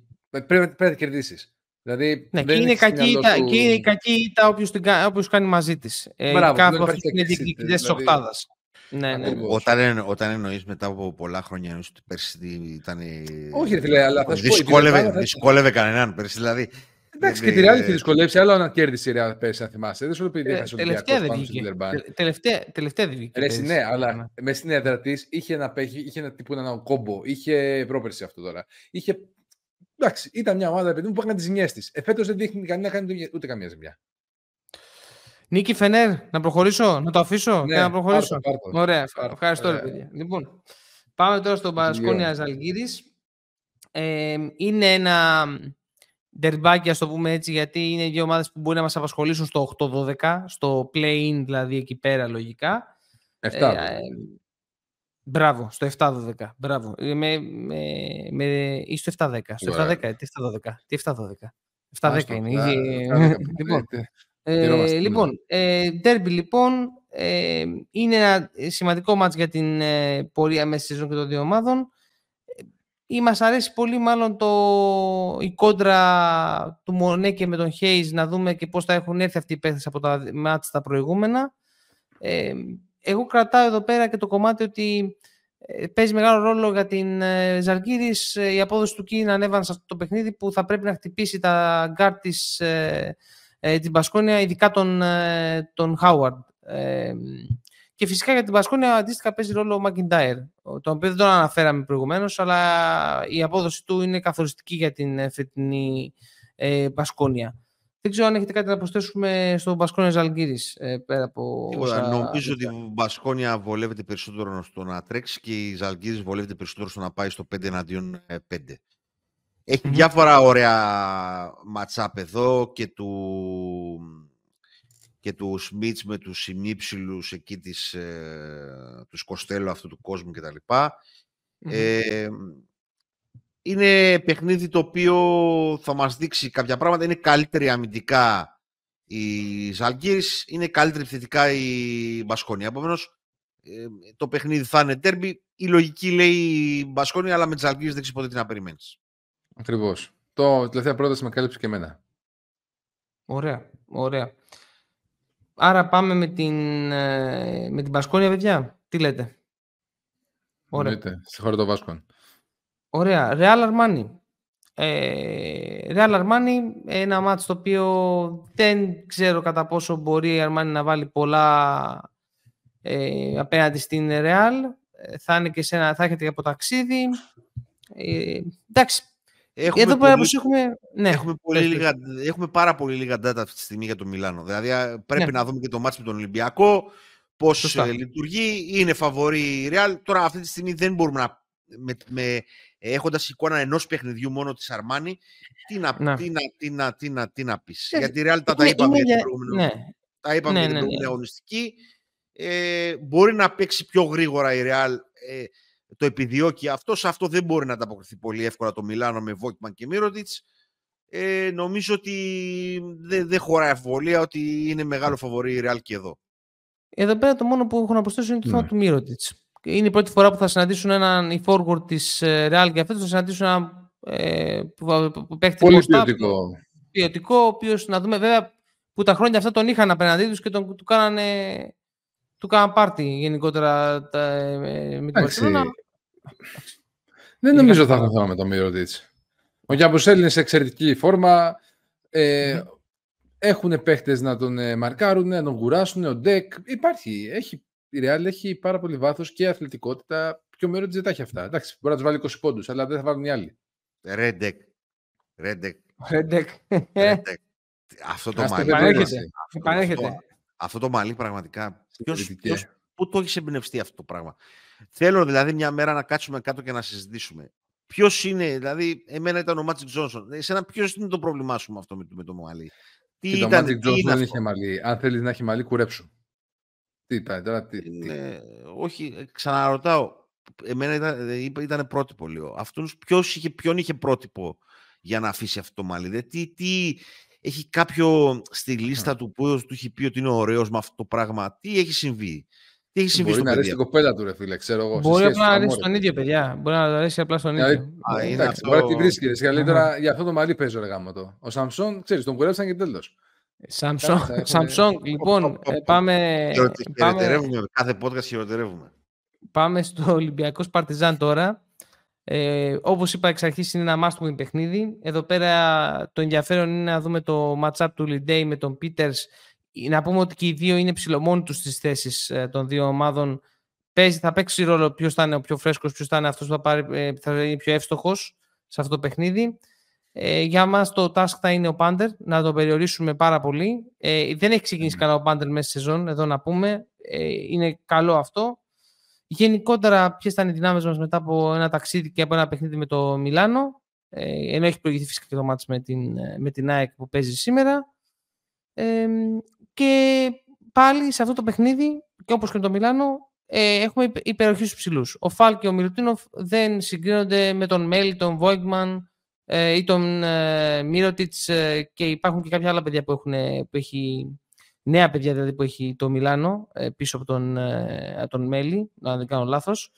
Ε, μόνο, μόνο εκεί πέρα θεωρώ, το Μιλάνο, συγγνώμη, τι λέω, ε, για την Παρτισάν τέλος πάντων ε, πρέπει να είναι ο Κοπρίβιτσα, ο Σμάιλακιτς και ο Καμίνσκι. Ε, ο Μιλουτίνοφ και ο Φαλ είναι, υπερέχουν κατά πολύ σε αυτούς. Πρέπει και πάλι να πάρουν να τελειώσουν φάσεις. Ε, και πιστεύω ότι ο Ολυμπιακός πρέπει να το κερδίσει αυτό το παιχνίδι, ε, ειδικά αν έρθει από μια όχι ειδικά, ανεξάρτητα από τα συμβεί από το παιχνίδι του Μιλάνο. Για να το λέμε, ανεξάρτητα. Για να ναι. το κλείσουμε. Ε, Γιώργο, κάποιο σχόλιο πήρε από αυτά; Κοίτα, ε, θα μας ακούσετε πάρα πολλές φορές φέτος να λέμε παιδιά, ο Ολυμπιακός έχει περιοχή στο 5. Γιατί η αλήθεια αυτή είναι, όταν έχεις δύο παίχτε όπως ο Μελετίνοφ και ο Φαλ, εδώ περιορίστηκε η front line της Μπαρσελόνα. Εδώ έχεις μια, αντιμετωπίζεις μια άλλη front line χωρίς αθλητικότητα αντίστοιχα. Πρέπει ο Ολυμπιακός φέτος να επιστρέψει σε κάποιες εξωτερικέ ρυθμίσεις προ περσινή χρονιάς, όπου η μπάλα είχε πολύ post μέσα, ξεκίνησε από μέσα προς τα έξω η επίθεση, λιγότερα σουτ, περισσότερες κατοχές με κάτω τη ρακέτα. Έτσι πρέπει να πάει και φέτος. Και την Παρτιζάν έτσι θα την κερδίσεις. Άμα πάμε πάλι στην περιφέρεια, κρίμα τα παιδιά τα οποία τρέχουν πάνω κάτω και κρίμα τον πόη τους. Αυτή είναι η αλήθεια. Τώρα από εκεί στο εξής, χάσει κερδίσει στην Αρμάνη, το Σέφερ το προστατεύσει όσο μπορεί περισσότερο. Εντάξει, μην ξεχνάμε, δεν έχουμε τη δυναμική που είχαμε πέρσι. Τουλάχιστον αυτή τη στιγμή που μιλάμε, η ομάδα έχει χάσει κάποια πράγματα, ψάχνεται και εκείνη μπροστά. Ε, πρέπει να πάρει κάποια τα παιχνίδια στο σεφ, αυτά που μπορεί να πάρει, πρέπει να τα πάρει. Με την Παρσελόνα δεν σου χαρίστηκε κανείς που έχασε, ενώ άμα χάσει την Παρτιζάν είναι κακήτα. Πώς το κάνουμε δηλαδή αυτό; Χίλια τα χίλια. Με αυτή την Παρτιζάν χίλια, τώρα. Χίλια τα χίλια, συμφωνώ. Ο Αντώνης, αν θέλει να προσθέσει κάτι για το παιχνίδι. Όποτε χάνεις την έδρα σου είναι κακήτα. Να προσθέσω εγώ. Ε, εννοείται ότι πρέπει να το πάρεις αυτό το παιχνίδι με την Παρτιζάν. Έχω μια απορία να δω πώς θα χρησιμοποιήσει τον Ντόζιερ απέναντι στους ε, τα αντίστοιχα γκαρντ του Ολυμπιακού. Ε, νομίζω ότι σε αυτό το επίπεδο, σε, αυτό, σε αυτή την περίοδο της διοργάνωσης είμαστε το ξεκάθαρο φαβορί για το συγκεκριμένο παιχνίδι και όπως είπατε πολύ σωστά, ανεξάρτητα τι θα γίνει ε, στο Μιλάνο, πρέπει να το πάρουμε. Ε, να δούμε, θα προσπαθήσει να ποστάρει το Λεντέι με απέναντι στον Πίτερς, θα τον κουράσει. Ε, ο Πάντερ ξαφνικά θυμάται να παίξει καλά. Ε, έχει πράγματα για να δούμε, αλλά δεν νομίζω ότι αυτή τη στιγμή η Παρτιζάν είναι στο, στο επίπεδο. Εκτός αν ξαφνικά ο Καμίνσκι αποφασίσει ε, να βάλει ξέρω εγώ 5-6 τρίποτα. Αλλά δεν νομίζω. Δεν, ε, δεν, δεν βρίσκω τρόπο αυτή τη στιγμή να μπορούμε να χάσουμε την Παρτιζάν. Όμορφα. Συνεχίζουμε με την... Εδώ να πούμε ότι αυτά τα παιχνίδια μέχρι τώρα ήταν η Πέμπτη. Πάμε στην Παρασκευή. Ε, Μονακό εναντίον Άλμπα. Ε, εντάξει, αν ε, πούμε ότι είναι ευκαιρία το μάτς με τον Ερυθρό για τη Μονακό, ε, το μάτς με την Άλμπα παρά είναι ευκαιρία για να φτιάξει την ψυχολογία της, για να κάνει μια νίκη. Ε, πόσο μάλλον έχει έρθει από τον Ερυθρό να της ντουμπλάρει και να έρθει σε ένα ρεκόρ 2-2. Πάλι τα ερωτήματα είναι γύρω από το αν θα παίξει ο Walker, ε, πώς θα είναι η περιφέρειά της. Ε, τα ίδια πάνω κάτω που πιστεύω είπαμε και στο μάτς με τον Ερυθρό θα είναι τα αυτά που θα περιμένουμε από το μάτς. με την Άλμπα. Για την Άλμπα, εντάξει, όσο παραμένει το πρόβλημα στους ψηλούς, ειδικά με την απουσία του Κουμάντζε, ε, ε, που ελπίζουμε το παιδί να είναι υγιής και να παίξει, ε, γιατί είναι ενδιαφέρον project γενικότερα. Νίκη Μονακό, λέω, παιδιά. Ε, δεν ξέρω αν θέλετε να, να, να προχωρήσω, Αντώνη. Εντάξει. Τζόρτζι, θες να προσθέσεις κάτι. πλέον σε βλέπει κιόλας ο κόσμος που λες προχώρα, προχώρα, προχώρα. Πες του λίγο πιο εμφατικά. Σε λίγο, σε λίγο ε, μου κάνει, ε, πρέπει να κάνεις έτσι, να κάνεις έτσι, κόψτον, κόψτον. Ωραίες πρακτικές, ωραίες πρακτικές. Εφές Βαλέντια, το επόμενο παιχνίδι. Ε, η Βαλένθια θα φύγει επιτέλους από την ζεστασιά της Λαφοντέντα και από... Α, έτσι είναι. Ε, από ε, το ωραίο κλίμα που υπάρχει εκεί πέρα και τις παΐγες και τα ωραία και θα βγει εκτός έδρας να αντιμετωπίσει την ΕΦΕΣ. Γενικά ευνοϊκό το πρόγραμμα για την Βαλένθια γιατί ε, βρήκε, θα βρει ρυθμό μέσα από τρία παιχνίδια στην έδρα της και θα πάει να αντιμετωπίσει μια ομάδα η οποία ακόμα ψάχνεται, η ΕΦΕΣ, ανεξάρτητα από το συμβεί με το παιχνίδι με τη Βιλερμπάν και, και μια νίκη να έχει πάρει. Ε, θα είναι θέμα αυτό. Ε, ναι, θα δούμε τώρα πώς θα αντιδράσεις σε αυτό το μάτι με την ΕΦΕΣ και θα δούμε λίγο τώρα για την ΕΦΕΣ. Είναι ευκαιρία το, τα δύο σερία εντός έδρας να πάρει λίγο τα πάνω της. Ε, και με αντιπάλους σχετικά βατούς, ε, πιστεύω. Δεν ξέρω αν, αν Τζόρτζι ή Αντώνη θέλετε να προσθέσετε κάτι πάνω σε αυτό. Εντάξει, παιδιά, είναι. Κοίτα, η ΕΦΕΣ πρέπει να πάρει δύο παιχνίδια στην έδρα της. Δεν έχει τώρα πολλά. Αν θέλει να διεκδικήσει ναι. την Οχτάδα, πρέπει να παίρνει κάποιες νίκες. Δεν γίνεται. Δεν σου λέω τώρα θα κρυθεί κάτι άμα χάσει, αλλά είναι παιχνίδια τα οποία γαμώ το στο τέλος σα πεις ότι έπρεπε να τα πάρω, άμα τα χάσει. Δεν σου λέει να την Βαλένθια, Σου δίνουν και χρόνο αυτά σαν σε ένα ρουτικό να δουλέψει. Είναι πολύ σημαντικό. Ακριβώς. Σωστά. Σωστά. Αντώνη, τι λες; Ναι, νομίζω ότι υπάρχει δρόμος για να κερδίσει η ΕΦΕΣ. Ε, ο Τόμσον πάνω στον Chris Jones. Ε, τα σχήματα με τον Κλάιμπερ στο 4 που έχουμε ξαναναφέρει στο podcast. Είναι, είναι φρέσκια η αγωνιστική και νομίζω ότι φρέσκια η σεζόν, συγγνώμη, για να το πω καλυτερα Και νιώθω ότι επαναλαμβανόμαστε. Επομένως... Ε, να προχωρήσουμε παρακάτω. Έχοντας κάθε φορά, βλέποντας ναι. μια, ένα παιχνίδι, νομίζω ότι μπορούμε να έχουμε περισσότερα data για να αναλύσουμε στη συνέχεια. Τώρα περισσότερο θα δίνουμε βαρύτητα, τουλάχιστον τώρα, στην προηγούμενη αγωνιστική που είναι πιο κοντά μας. Ε, νομίζω ότι η λογική λέει ότι η ΕΦΕΣ αυτά τα παιχνίδια, αν θέλει να έχει κάποια τύχη στην διοργάνωση, πρέπει να τα πάρει και τα δύο. Ε, αν μείνει τόσο πίσω, δεν ξέρω τι, τέτοιο, τι υπάρχει. Έχω αρχίσει και έχω αφιβολήσει πολύ για το Τζαν. Δεν, δεν ξέρω.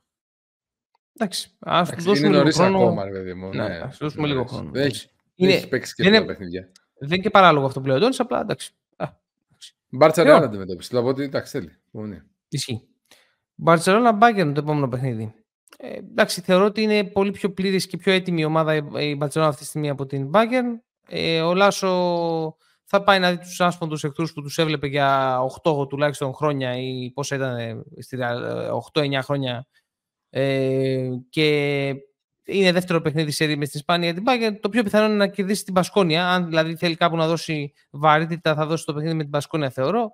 Τώρα στο παιχνίδι με την Μπαρτσελόνα δεν ξέρω κατά πόσο θα δώσει. Είναι πιο ψηλή ομάδα, μέγεθος, περισσότερο ταλέντο. Ο Μπολμάρο επιστρέφει στο, στην ομάδα που, η οποία, από την οποία έφυγε να πάει στο NBA. Είναι και αυτό ένα, μια επιστροφή. Ε, αυτά. Νίκη Μπαρσελόνα βλέπω, παιδιά. Δεν ξέρω αν θέλετε. Εσύ, Γιώργο, δεν έχεις κάτι να σχολιάσεις στο παιχνίδι με την Ότι Bayern; Χρόνια προπονητής της. Ε, Πώς ήταν, συγγνώμη; Στη Real είναι το 2011 ήταν εκεί. Ε, τότε 10 χρόνια ακριβώς. 10, 10 χρόνια είναι. Yeah. Και βάλετε και παίκτη της Real. Οπότε έχει μια αγαπημένη σχέση με την Παρσελώνα. ε, δεν έχω να πω πολλά πράγματα. Είναι ένα παιχνίδι το οποίο η Μπαρτσελόνα μπορεί να το κάνει και piece of cake. Δηλαδή έχει την mm-hmm. υπεροχή στους ψηλούς, έχει την υπεροχή στα guard. Το μόνο που πιστεύω ότι μπορεί να την δυσκολέψει με την Bayern είναι να γίνει πολύ πιο physical το παιχνίδι και από τον Μπόνγκα και από το, δηλαδή από το 3 και πάνω να γίνει πιο physical η Bayern. Και εννοείται σε αυτά τα παιχνίδια μετράει πάρα πολύ. Θέλουμε, θέλουμε η απόδοση των γκαρντ σου. Δηλαδή, εντάξει, ο Μπολμαρό μπορεί να έχει την πρωτοκαθεδρία και που πάρα ο, καλά. Ο, ο, ο, ο Μπολμαρό είναι μάρκα από μακαρόνια; Τι είναι, ε, ο Μπολμαρό. Είναι ε... συνδυασμός Πουμαρό. Κοίτα, στην Ιταλία δεν σε αυτά τώρα. Πουμαρό, ναι, το, το βάζεις λίγο, κάνουμε και τοποθέτηση προϊόντος αυτήν την εκπομπή. Θα σας φέρω και την Πουμαρό χορηγό, ρε. Τέλος πάντων, ο Μπολμάρο, το πούμε, το πούμε πιο σωστά, δεν ξέρω, φίλε, είναι που τονίζεται κάθε φορά. Τέλος πάντων, θα πιάσουμε γλωσσολογικά άλλη φορά την Ισπανική γλώσσα και την Ιταλική. Λοιπόν, ε, ο Μπολμάρο είναι πάρα πολύ κρίσιμος σε αυτό, αλλά σίγουρα παιδιά πρέπει να παίξει ο Έντουαρντς. Δηλαδή, εντάξει, πώς ο Φρανσίσκο rookie από το Περιστέρι πήγε εκεί πέρα, παίζει καλύτερα. Ο Έντουαρντς είναι κοτσίδια και τρέλα. Δηλαδή, Δεύτερο, δεύτερο beef. Δεύτερο beef. Δεύτερο μπιφ. Οπότε, over 20 τον... Over 20 πόντους Παίξτε στον Edwards. Εγώ το είπα. Αντώνη, θες κάτι να προσθέσεις ή να, να πάω στο Βίρτους Ερυθρός. Νίκη, νίκη της Μπαρτσελώνα. Νίκη Μπαρτσελώνα. Ωραία. Βίρτους Ερυθρός. Ένα στριφνό παιχνίδι, όπως έχουμε γράψει εδώ στις σημειώσεις. Ε, δύο ομάδες οι οποίες ε, η μία έχει έναν κορμοπές, η Ερυθρός έριξε διαφορετικό πρόσωπο στο εκτός έδρας παιχνίδι. Ε, είναι καλή ευκαιρία για τον Ερυθρό να βρει λίγο ε, καλό ρυθμό εκτός έδρας. Είναι, αντιμετωπίζει μια ομάδα που έχει και αυτά τα θέματα της.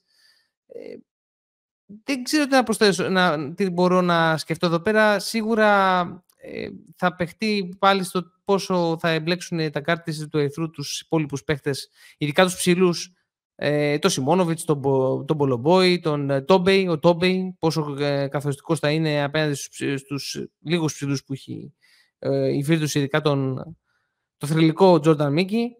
Ε, δεν, δεν, δεν μπορώ να δώσω εύκολα. Αν θα έδινα κάτι, θα έδινα τον Ερυθρό να νικήσει από την αλήθεια. Θεωρώ ότι είναι μια καλή ευκαιρία για τον Ερυθρό γενικότερα να κάνει ένα δύο στα δύο αυτή την εβδομάδα. Δεν ξέρω αν διαφωνείτε, αν βλέπετε κάποιο άλλο matchup το οποίο έχει ενδιαφέρον. Ε, αυτό. Ε, είναι και η επιστροφή του Μίλος στη Βίρτους μετά από, ε, μετά από την, την τριετία νομίζω που πέρασε ναι. εκεί πέρα. Ε, George. Εντάξει, εγώ θα διαφωνήσω. Πιστεύω θα το πάρει η Βίρτους το παιχνίδι αυτό. Okay, και okay. ο λόγος που το πιστεύω αυτό είναι ότι θα μετρήσει πάρα πολύ ψυχολογία της νίκη με τη Μονακό. Επιστρέφει mm-hmm. στην έδρα της. Έχει, είναι καλ... δεν ξέρω, καλύτερη ομάδα δεν είναι από τον Ερυθρό. Αλλά είναι μια έδρα και η Μπολόνια. Δηλαδή, ανεξάρτητα αν πέρσι παίρνανε πάρα πολύ από εκεί πέρα, είναι μια έδρα. Πολύ ε, σημαντικό. Ε, Όλες έδρες είναι. Όλες έδρες είναι. Όλες έδρες είναι, ναι. Όλες έδρες είναι. Αλλά φίλε, η Μπολόνια έχει τους παδού της, είναι δυναμική έδρα. Θέλω να πω ότι Σωστό. δεν είναι άλμπα. Πάμε, έλα, πάμε. Defense, defense στη Γαλλία. Μην το κάνεις το μικρόφωνο, ρε φίλε. Λυπείς τα αυτιά μας. Ακούστηκε πολύ, ε. Εντάξει, δεν πειράζει. Να κάνουμε σου παιδιά. Δεν πειράζει, δεν πειράζει. Πάμε, πάμε. Ε, αλλά σε κάθε περίπτωση, ε, ο Ερυθρός, εντάξει. Θα δούμε. Παιδιά, ε, αυτό θα ήθελα να δω το πρώτο παιχνίδι του Ερυθρού σε αυτήν την αγωνιστική για να σας απαντήσω με πιο μπασκετική ανάλυση, ας πούμε, τι πιστεύω θα γίνει σε αυτό το mm-hmm. Αλλά πιστεύω θα το, έτσι λίγο που το βλέπω τώρα, πιστεύω θα το πάρει η Μπολόνια. Άντωνη. Ναι, εδώ πέρα, ναι. Και εγώ δεν έχω πολλά τέξη για αυτό το παιχνίδι. Άλλο ένα παιχνίδι το οποίο δεν ξέρω αν θα καθόμουν να το δω αν δεν ασχολιόμασταν εδώ με το podcast. Ε, ναι, δεν είναι κάτι το οποίο... Δεν είναι δύο ομάδες που να έχουν στοιχεία που να μου κεντρίζουν το ενδιαφέρον να κάτσω να παρακολουθήσω. Ε, δηλαδή από αυτή την αγωνιστική νομίζω ξεχωρίζει το ΕΦΕΣ Βαλένθια και το Παναθηναϊκός Μακάμπι. Τα υπόλοιπα παιχνίδια είναι λίγο πολύ προβλεπόμενα. Γέρνω κι εγώ λίγο προς τους στάλους, αλλά όχι τίποτα έτσι να τρελαθούμε. OK. Okay. Okay. Και πάμε να κλείσουμε την ε, πρώτη διαβολοβδομάδα με το Παναθηναϊκός Μακάμπι. Ε, η Μακάμπι θα παίξει εδώ στην Ελλάδα το, ε, το δεύτερο, το τρίτο της παιχνίδι ουσιαστικά στη φετινή EuroLeague. Τι προσέχουμε τώρα; Έχουμε μεγάλη ε, υπεροπλία στην αθλητικότητα της ε, Μακάμπι στα guard. Ε, ειδικά η, αν είναι υγιής και ο Baldwin ε, και παίξει μαζί με τον Cleveland. Ε, στο 3 ο Colson. Εκεί πέρα είναι, υπάρχει, σε όλο το ρόστο της Μακάμπι υπάρχει αθλητικότητα. Ε, ο Παναθηναϊκός θα έρχεται από ένα εκτός έδρας παιχνίδι. Δεν ξέρουμε αυτό πώς θα τον επηρεάσει. Πάντως είναι must win παιχνίδι για να μείνει, ε, για να κρατήσει αρχικά την έδρα του, γιατί έχει χάσει ήδη ένα παιχνίδι από τον Ολυμπιακό, οπότε είναι σημαντικό να κρατήσει ε, την έδρα του. Και ωραίο matchup είναι του Νίμπο με τον Λεσόρ, ε, το οποίο όντως θα έχει πάρα πολύ ενδιαφέρον. Ο Λεσόρ θα, είναι αρκετά, υπάρχει, θα έχει αρκετή μοναξιά ε, σε αρκετά matchup, ειδικά στην αρχή της σεζόν, ε, σε αυτό το θέμα.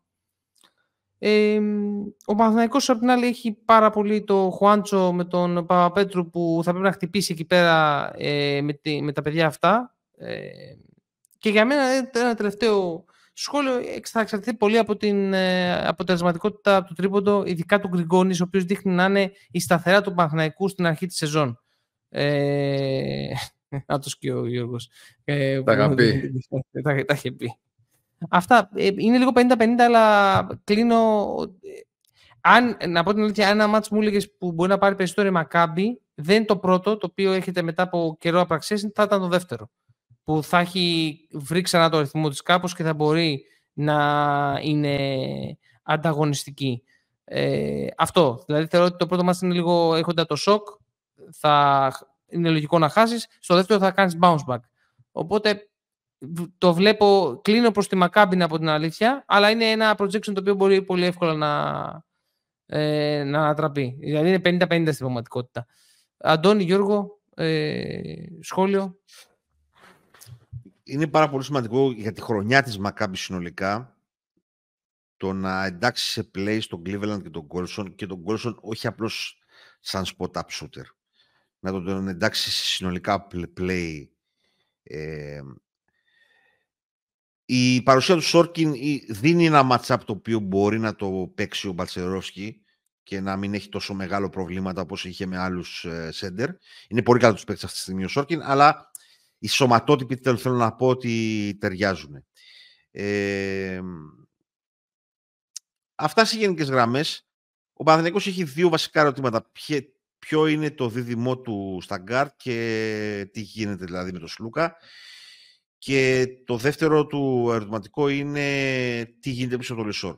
Νομίζω ότι αυτά είναι τα πρώτα ερωτηματικά και, και αφορούν και αυτό το παιχνίδι. Νομίζω ότι είναι πολύ καθοριστικό το τρίο Γκριγκόνης Παπαπέτρου Χουάντσο αυτό, το, αυτό, αυτή τη στιγμή. Ε, 50-50 είναι το παιχνίδι. Έχει μια λογική αυτό που είπε ο Κώστας για τον bounce back της Μακάμπη. Πρέπει να την ξαναδούμε τη Μακάμπη να παίζει για να έχουμε καλύτερη εικόνα. Ε, δεν είναι ενθαρρυντική η εικόνα του Παναθηναϊκού χθες με το Περιστέρι αν εξαιρέσεις ότι ήταν καλός ο Καλαϊτζάκης και να δούμε αυτό πώς μπορεί να μεταφραστεί και στο κομμάτι της Ευρωλίγκας, γιατί θα είναι πάρα, πάρα πολύ σημαντικό να βρει παίχτη ο Παναθηναϊκός σταθερά πίσω τον Παπαπέτρου. Ε, έτσι ώστε να μπορεί να μεταφερθεί με πιο μεγαλύτερη άνεση ο Γκριγκόνης στα γκαρντ και να μην χρειάζεται να παίζει τρία. Που νομίζω ότι και εκεί τον Γκριγκόνη τον βολεύει περισσότερο δηλαδή στα γκαρντ. Ε, αυτά σε γενικές γραμμές. Ε, περιμένω να δω πώς θα είναι η Μακάμπι στο προηγούμενο παιχνίδι για να μπορούμε να βγάλουμε ασφαλέστερα συμπεράσματα. Αυτά.